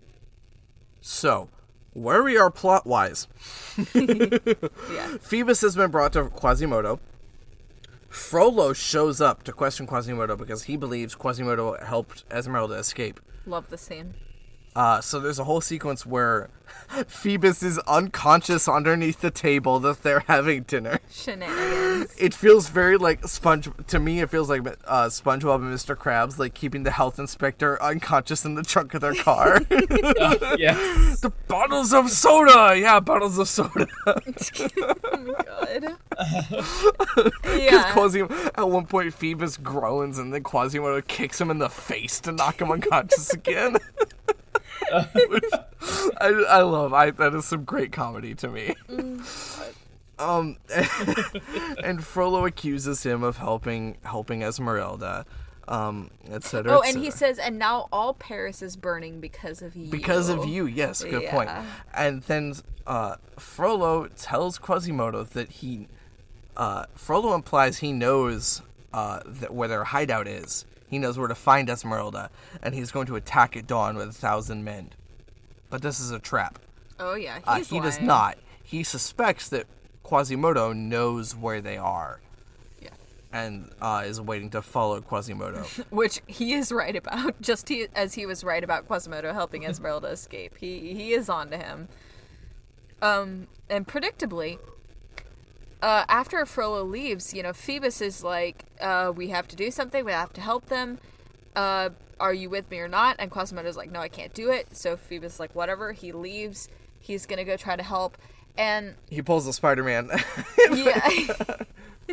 he pops upside down into the door frame. It's like, all right, I'll help. Yeah, right. Um, and and this is one of a, a couple of times that we have to see Quasimodo make a difficult decision about whether or not to to obey Frollo and, and live under his his command or to choose his own path. And every time, to be fair, he he does he does make the right choice. Yeah. Now, okay. So there are some tropes that I hate in this movie, but there are a couple that, that we get in the sequence that I enjoy. So uh, Quasimodo shows up to help Phoebus, uh, and they're both they're they're in the situation that they both care about the girl, um, and they both know who the girl cares for, and Yeah. so they have to agree on a truce. And I'm a fan of that trope as long as it ends well, which it does because Quasimodo is a sport about it. I am always a fan of that. Like two people who don't like each other have to team up for the person they both care about. Yes. such a fan of that. Yes. love it every A- time. And then so Quasimodo has the the map that Esmeralda gave him, and I love this moment right here where they're both talking about the map and saying exact opposite things. Talking over each other. The- yes, they're talking over each other but saying the opposite things. Yep. Um, it's it's hilarious. I love it. I where Quasimodo is arguing why it is true a true map, and Phoebus is saying it isn't, and I. Th- I, I just think it's a funny sequence. Yeah, I I, enjoy think these it. two have a nice dynamic. I like it. Right. It's this this dynamic is only enjoyable because Quasimodo is not a total tool about the whole Esmeralda thing. Right, of course. I have seen this dynamic in other movies where this is just totally unenjoyable. yeah.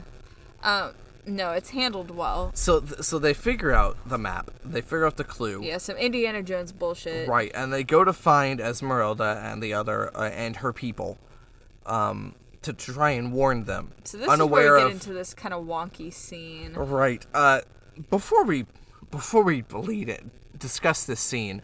Um, so it turns out that Esmeralda and her people are hiding out in the old catacombs of Paris. Uh, I made a note that Frollo never thought to search the catacombs. That dude must suck at his job. Because I'm sorry, if I was looking for a large population of quote unquote wanted peoples, I would check the fucking catacombs. Uh, yeah, is I don't know if that's ever really made clear. No, the catacombs of Paris are a well-known thing. like I, I yeah, I know. I did Frollo know about them? He definitely yeah. would have. Uh, being in the position of That's power that true. he's he would have known they existed That's and that like weird. pickpockets and thieves hid out there, so he definitely would have gone to search there. But apparently, he didn't. Yeah, in that case, I have no idea. I don't know what to So, make here is where we get the uh, questionable sequence that Stephanie and I were hinting at. Yeah, I don't really know what to make of this. where this. Quasimodo and Phoebus uh, enter the catacombs through through a tomb, and Clopin shows up again, and yeah, they're we ambushed by yes, the Romani. they're ambushed by the Romani people, and we are given a whole musical sequence where we are told. Essentially, that Frollo was right about every negative thought he had about the people Yeah, I they, go that they were like, "Hey, guess what? We are pickpockets. Hey, guess what? We do fake our illnesses to try and get mo- innocent people's money." It's it's like they're all like, "Hey, you know what? We're missing legs. We were faking it." I it's really it's a really weird sequence that I'm like I as a viewer do not quite know how to read Yeah. because Yeah. That's all I gotta say. before is yeah. this sequence, we're supposed to be against Frollo, right? Frollo is very racist. Clearly, everything he believes about them is like we're led to believe is wrong, right? He calls them liars and thieves and pickpockets, and we're supposed to see that they're just they're just a peop a people that are trying to get by. And then this sequence happens, and they're like, "Haha! I guess what? Frollo is right." and it's really uncomfortable. Like as a aside from having 25 years of hindsight, it's it it is still confusing based on what the rest of the the movie before this was trying to tell us. I think Yeah. I totally agree that it adds an unnecessary layer of like moral grayness that really Yes. doesn't need to be there. Yes. My justification, I guess, would be that I think, uh, for one thing, you could say that maybe this is an act that they put on for people that they view as enemies or outsiders, which they clearly do uh, view both Phoebus and Quasimodo as Frollo's henchmen. And um, it's like an intimidation tactic. Uh, on the other hand, maybe not mutually exclusive from that, but certainly in a different vein from that, it could be that maybe they are like for instance faking lameness and blindness like is is brought up in the song but maybe that's just because they are so outcast from every viable position in society that that's like the only option they have like Right. they can't get Yeah. regular jobs they can't earn money or be part of society in the usual way so they have to resort to what we would consider underhanded right means just that, to survive that that also requires an extra level of abstraction No, and agree, thought that the viewers shouldn't be expected to give to it i don't think that is what the song is attempting to Yeah. say No, I, I agree. The song complicates it unnecessarily, or it complicates it without wanting to bother explaining why. or explaining what the effect of that is. Yeah. Uh, so I agree. I think it should not have happened. I think that they they should have still reacted negatively to Quasimodo and Phoebus entering, and maybe Yeah. should have still tried to kill them, mm-hmm. but without all the inferring that maybe they are. Right. They're they're, they're essentially giving a villain's monologue here. Yeah. No, I agree. where they're explaining the whole evil plan, and that is totally unnecessary at this point in time. So let's It's we can move on yeah. from this. So Quasimodo and Phoebus find Esmeralda and her people and their their where they live, um, and they are immediately uh, wrapped in chains and uh, uh, it's not blindfolded. It's around their mouths. What's the word? I don't know. Yeah. Yeah, Thank you, Gag. Justin. kinky. You kinky bastard. Yeah. and gagged so they can't even speak for themselves. They cannot they can't explain why they're there. And Clopin is about to straight up hang these two. I know. This is Uh, so this is the point where Cl- this Clopin is completely different from the Clopin that appears in the rest of the movie. He was ready to cut a bitch. Yeah, he he is straight up ready to hang Quasimodo. he doesn't give a fuck.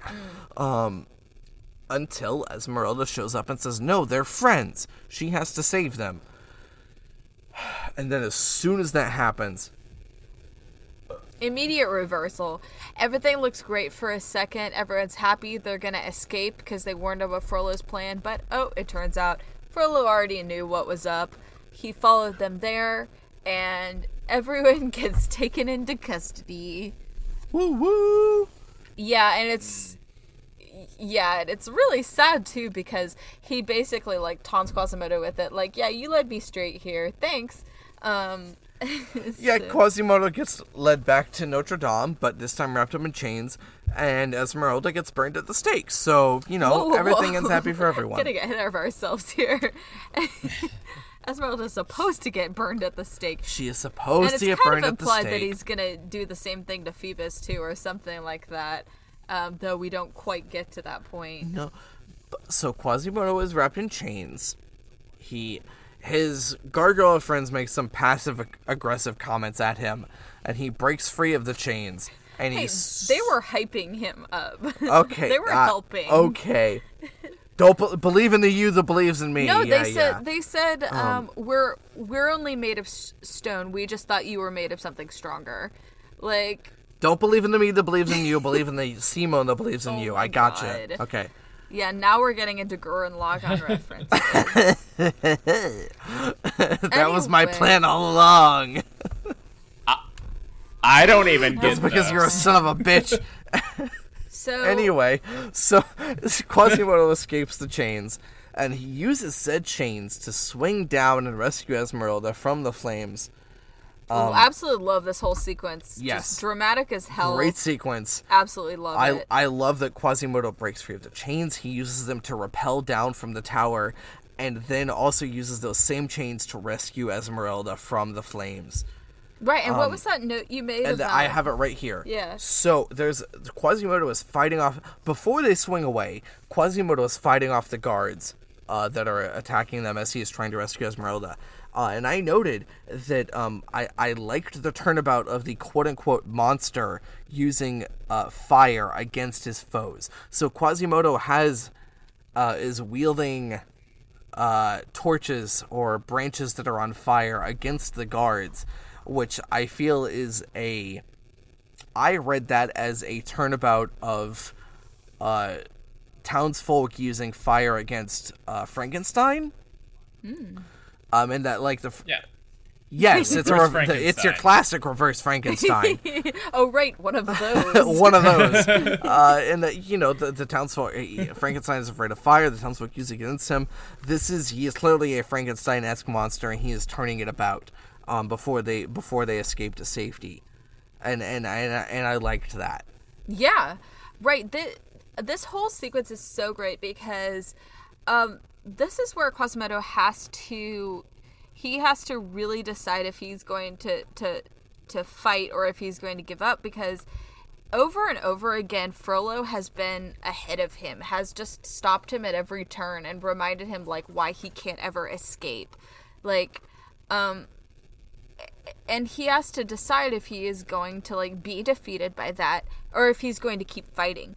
And um and of course Right. Frollo in the meantime is being his usual self and is like, "Hey, so here's your options. You can be my mistress, I guess, or you can die in the fire." um great options. And uh, yeah, she literally just spits at him. The spit's fully animated and everything. It's fantastic. Oh, oh, you know what? That reminds me of something. Okay, I, I said this when we were watching the movie. Esmeralda's Esmeralda is animated very different from a lot of the other characters in the movie. Um, she is also the only like named female character in the movie, um, and her face is so expressive. I feel like a, a lot of the budget must have been given to just Esmeralda's face in particular. Yeah. there are some really great facial animations. Uh, like like I said to Caleb though, I think Frollo's face is animated really well too.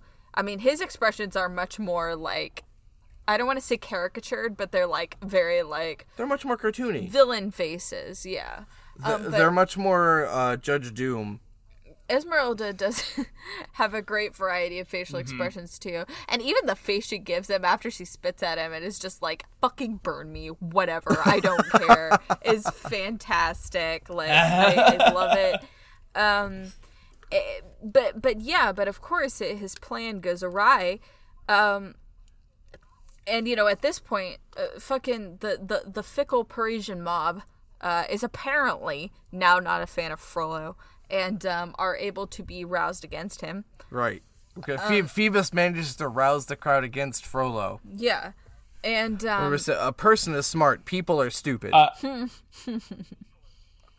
Well, it's it, it, he's able to do it because Frollo has officially declared war that's true. on the church, and that's how that's what Phoebus You're right. uses This as is an important turning point for Frollo. This is where he kind of abandons all trappings of civility. right. There's no such thing as sanctuary anymore. Yeah, exactly. And and this kind of shows how shallow his uh, as committed he is to as committed as he is to this idea of himself as a good Christian. It's never outwardly said, but that that's what's being implied here.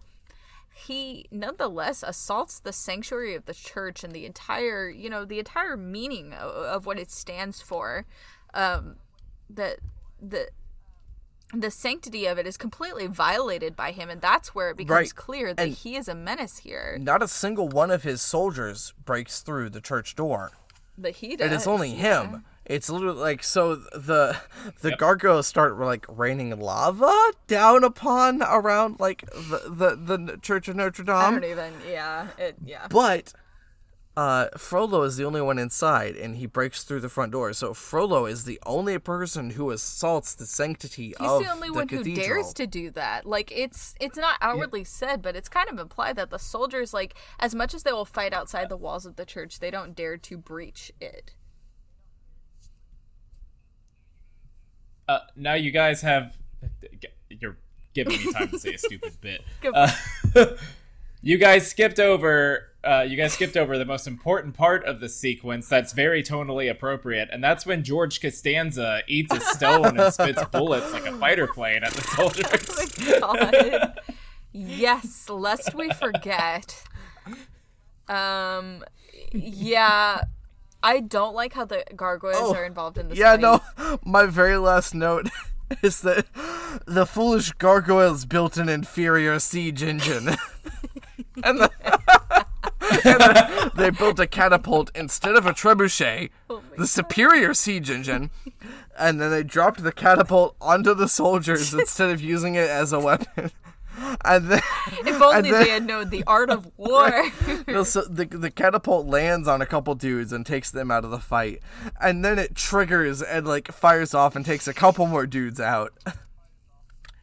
But still, it would have been better if it was a trebuchet. This is all shenanigans. This is not the important part. You're- yes, Stephanie is right. This is all Looney Tunes bullshit. Yeah, exactly. The important part is that um is that, you know, Esmeralda is unconscious, Right, well- and Frollo is inside the castle. Not Right. the castle, the cathedral. Quasimodo is now kind of almost the figurehead of of the sanctity of the church at this point Because, because Frollo like threw the archdeacon yeah, down the straight up- stairs. not only was this an old ass man, but this is an old ass like holy man. It, he just threw him down the stairs. Right, this is an old ass man v, v old ass man crime. Like, why aren't we talking about this more? Old man fight. Oh, Yeah, this is at Right. best attempted oh, murder. to- honestly, when we think about the last time Frollo threw someone down some stairs, uh, that could have gone. oh lot yeah, worse. he literally killed Quasimodo's mother. Yeah, exactly. Why aren't the news companies talking about the old on old crime? Oh my god.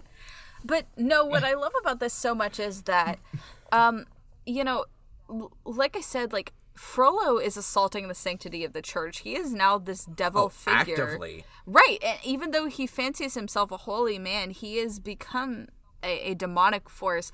Whereas Quasimodo, it, in invoking sanctuary, he is kind of now becoming representative of the sanctity and protection that is offered by the Notre Dame. And um, and that and it's kind of like representative of how your religion can choose to project uh, to protect uh, marginalized people or it can choose to you know it can choose to try to destroy them and choose to ex- exclude them. Uh, Quasimodo is representative of the former because you know he literally takes Esmeralda in his arms and claims sanctuary. Um, whereas Frollo is doing everything he can to assault that sanctuary. And Whoa. I think um, the, these are representative of how you can use your power, especially uh, from a religious standpoint, like how you can use these ideologies to do good or to do evil. Um, because they are both imbued with power by the sanctity of the church. Um, which is a dichotomy I find really fascinating. Uh, of course, you know, once he breaches it, it, it more comes down to he's just trying to murder these people. he's trying to murder Quasimodo and he's trying to murder Esmeralda. He's trying to kill two birds with one stone. And then he gets killed with a stone. Uh, Dagger. that's true. He kind of does. Um, yeah. So, so Esmeralda's unconscious. You know, uh, Quasimodo thinks she's dead, and if this were any other version of the story, um, she She she, would would, be. be. uh, but she's just unconscious, I guess, due to smoke inhalation or something. Unconscious due to heroin disease. um, uh, heroin overdose, if you will. Um, hey. Uh, Hey. And there's I love this scene as well. Um okay, I basically love every scene with Frollo and Quasimodo, but I love this scene where he he's so rapidly oscillating between these two sides of his character where he's trying to like placate Quasimodo and trying to like reason with him and like lecture him, but also he's kind of also trying to kill him. um and uh yeah, so he he basically oh god what happens here? Right uh he sees he's trying to kill him. He sees the the silhouette of the dagger and he's like oh. He grabs the dagger and Frollo's like oh okay hold on just a second. Let's talk about this. Oh, hey, dog. I, I didn't realize you were there. okay but this line this line i i really love uh you know when Quasimodo gets the dagger and is approaching Frollo and kind of looks like he, he might shank him um he says all my life you've told me that the world was a dark cruel place but but now i see that the only thing dark and cruel about it is people like you. Woof. which which is fantastic, um, and kind of sums up that Frollo has kept kept control over him, has kept him fearful of the outside world, and um, and this is him renouncing that, you know, like realizing that, uh, you know, though the outside world has been cruel to him, there there is also good in it, and he's seeing that now, and he's rejecting the worldview that Frollo has taught him, and uh, of course, you know, at this point, Frollo's like, yeah, well, now the only option is to murder. Um, and, uh, because now he wants both of them dead. Chases them around. Uh, of course, uh, just on a superficial level, we also have to note that this is a, a parallel with Beauty and the Beast. They both have that climactic uh, fight On on, top on of the top of a, a very tall tower um, to which, spoiler alert, the villain is cast down to his death uh, due to his own hubris. One in water, Yes. one in fire. And oh, Frollo's last lines. Ooh, he shall smite the wicked and plunge them into the fiery pit. This bitch. That's exactly what happens to. Frollo. No, it's great because it's that moment where he he's he thinks he's about to kill Esmeralda and Quasimodo, the people who have who have really been thorns in his side. He thinks he's going to kill them both at once, and he invokes, you know, this the script the scripture. Um, No, I'm the villain in your history. ooh, yeah, exactly. Um, but instead, uh, there's that moment where you know the the glowing lion's head, the the, The light of demonic heaven? face, like looks at him, Oh yes. and and he is the wicked, and he is cast down into the fiery Yes. pit. Um, and of course he falls down to his death, uh, classical classic Disney death. Um, and um, Quasimodo almost dies, but somehow is miraculously saved by Phoebus. I don't know how his spine survived this, but it just did. I guess. St- Stephanie made some sort of uh, comment about him surpri- uh, about being surprised he didn't pull a Gwen Stacy right here. Yeah, I thought he was gonna get Gwen Stacy um, Oh. and just um, I saved you, but also every bone in your body is shattered. Um, but no, no, he's fine. Uh, they survived this. That it's not Ding. important. the the physics of it aren't important. Um, the, what's important is that they're all alive, uh, contrary to the original story, and we're okay with that. Um, and there's also the nice moment where, you know, he takes Phoebus and Esmeralda's hands and puts them together, which is kind of his his last way of showing, like, you're both my friends. I don't harbor any ill will to towards you. That's not me. Like, unlike Frollo. Yeah, exactly. yeah, like go nuts. Uh, just name your name my godchild after me. Um, yeah, and and of and, and then there's the end where he walks out into the light. Uh, really beautiful, really symbolic. and uh, and of course we get the classic uh, reprise. I always love a reprise, as we talked about. Uh, and this time, uh, instead of here's a riddle to guess if you can, uh, What makes a the monster and monster who's the man? and Yeah. what makes a man? this time he says what makes a monster and what makes a man um and yeah and that's that's kind of the whole question i guess um and of course you know it's a very happy ending uh the the once again the fickle mob is now a fan of Quasimodo. I guess they've seen the error of their ways and are like, hey, maybe it's not cool to throw tomatoes at helpless people. Um, and uh, but he's found what he wanted. He's embraced by the community. He has friends. He has love. It's all good. Um, and yeah, yeah. That I don't know. So that's we have gone a long time with both of these, haven't we?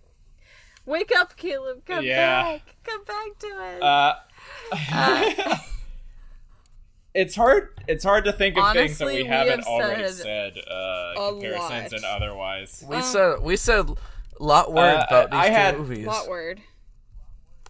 What, Justin? Uh, I have this kind of half baked thing that I was gonna say earlier, but let it slide. But I might as well bring it up now Hmm. while we're in final thoughts. Um, the use of religion in this movie. Um, when it's shown in two lights, which we've touched on. Um, when it is at its loudest and uh, most aggressively present in the movie, it's being shown from the point of view of Frollo, who is using it entirely to justify his own sick power play and to deal. It's an excuse for him to purge himself of any guilt or any negative emotions that he may feel. The other side of the coin is when uh, it's shown through uh, Esmeralda questioning if she has faith or not, or by the uh, the Archbishop, Archbishop- Archduke, Archdeacon. yes. Archdeacon. Thank you.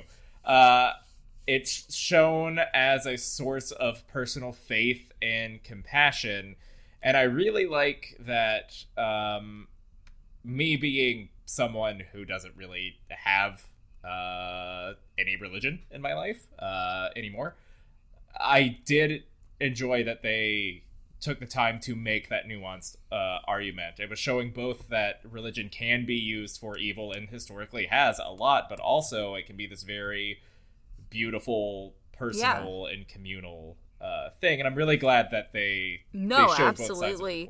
Um, yeah, that that like that's the thing. I think one thing that this movie communicates pretty well is that religion doesn't cause you to do anything that you don't first bring yourself.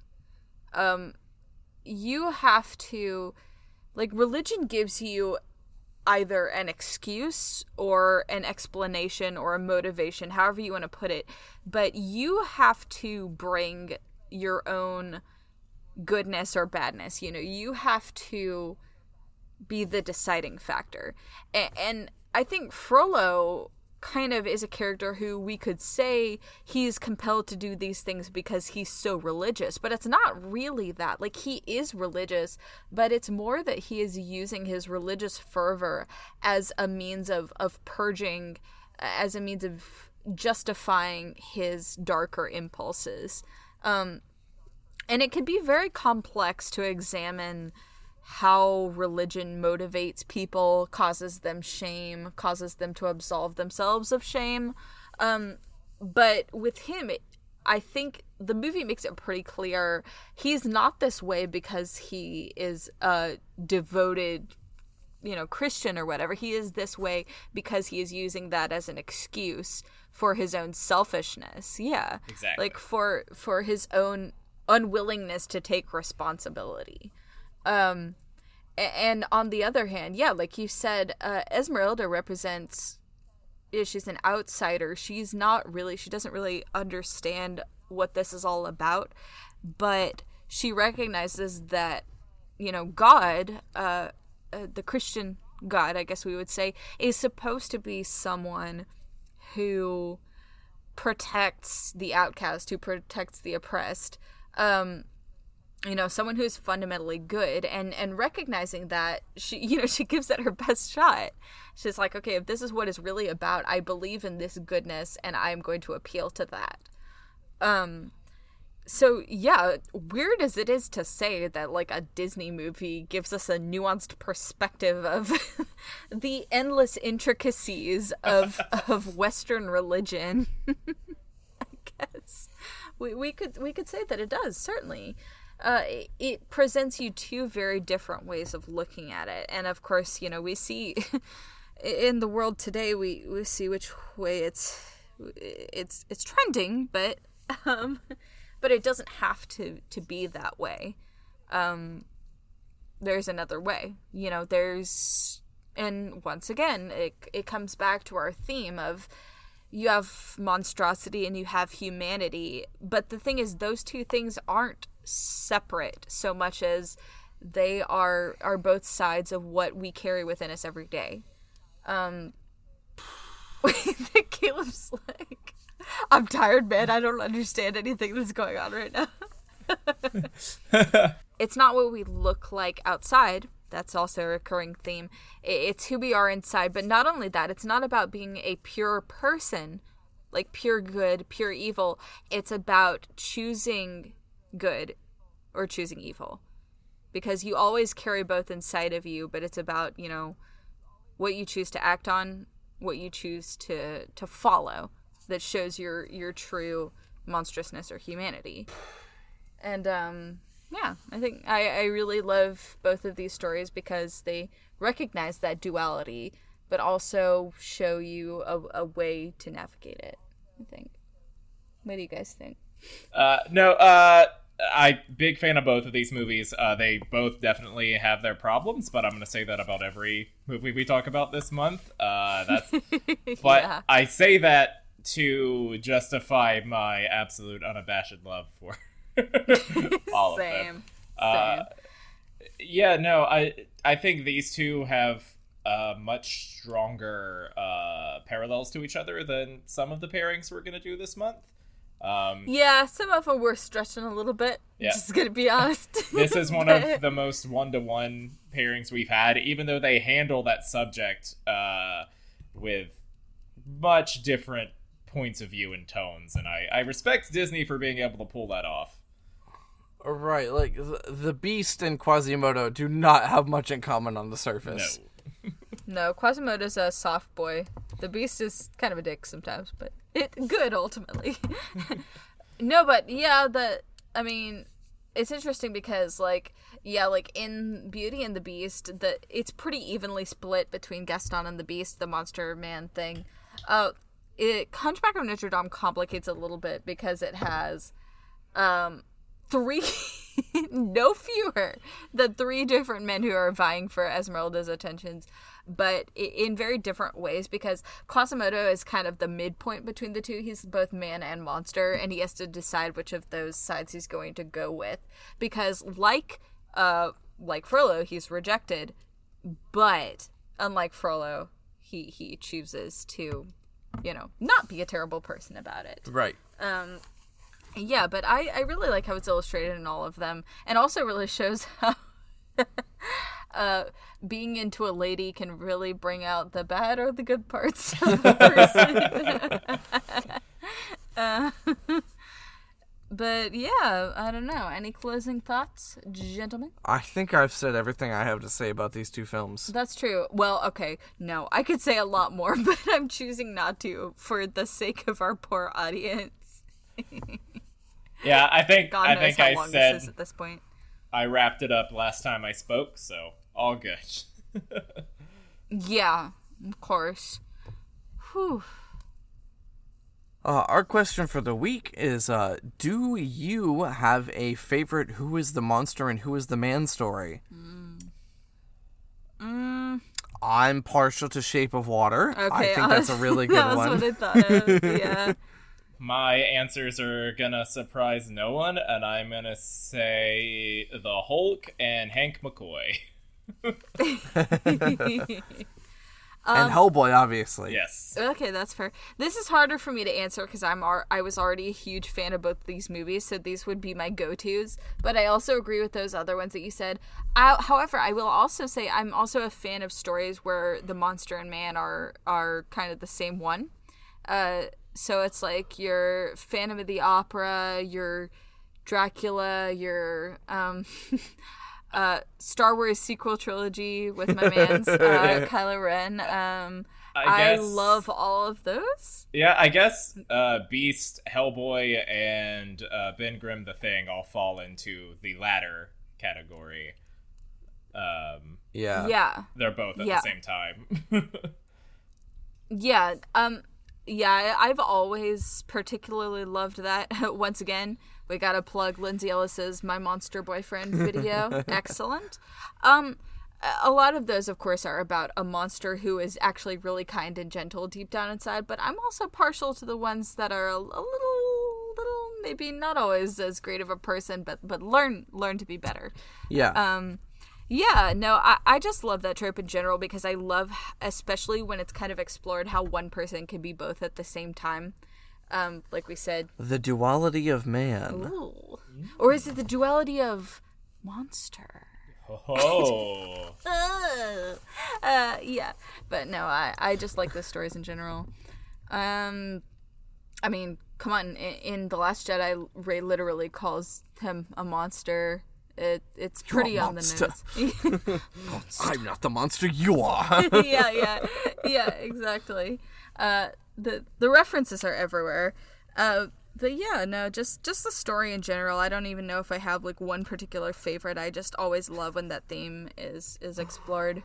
yes. I hope our listeners do too, since we've spent so much fucking time on it. Yes. All right. Um, I I guess we're we're about done for the evening, gentlemen. Yep. I My name's Caleb. You can find me on Twitter and Letterboxd at actual underscore Caleb. Uh, my name's Stephanie. You can find me on Twitter at Steph has no name and on Letterboxd at Ray's Left Boob. My name's Justin. You can find me on social media everywhere at Blame It On Butler. And if you're in the Pensacola, Florida area or the surrounding areas, check me out Wednesday nights at uh, Perfect Plain Brewing Company for my live show, Wildly Unnecessary. Ooh, hell yeah.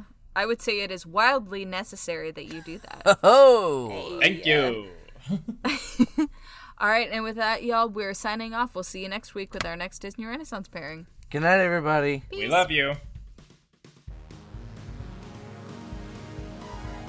Thank you so much for listening to our show.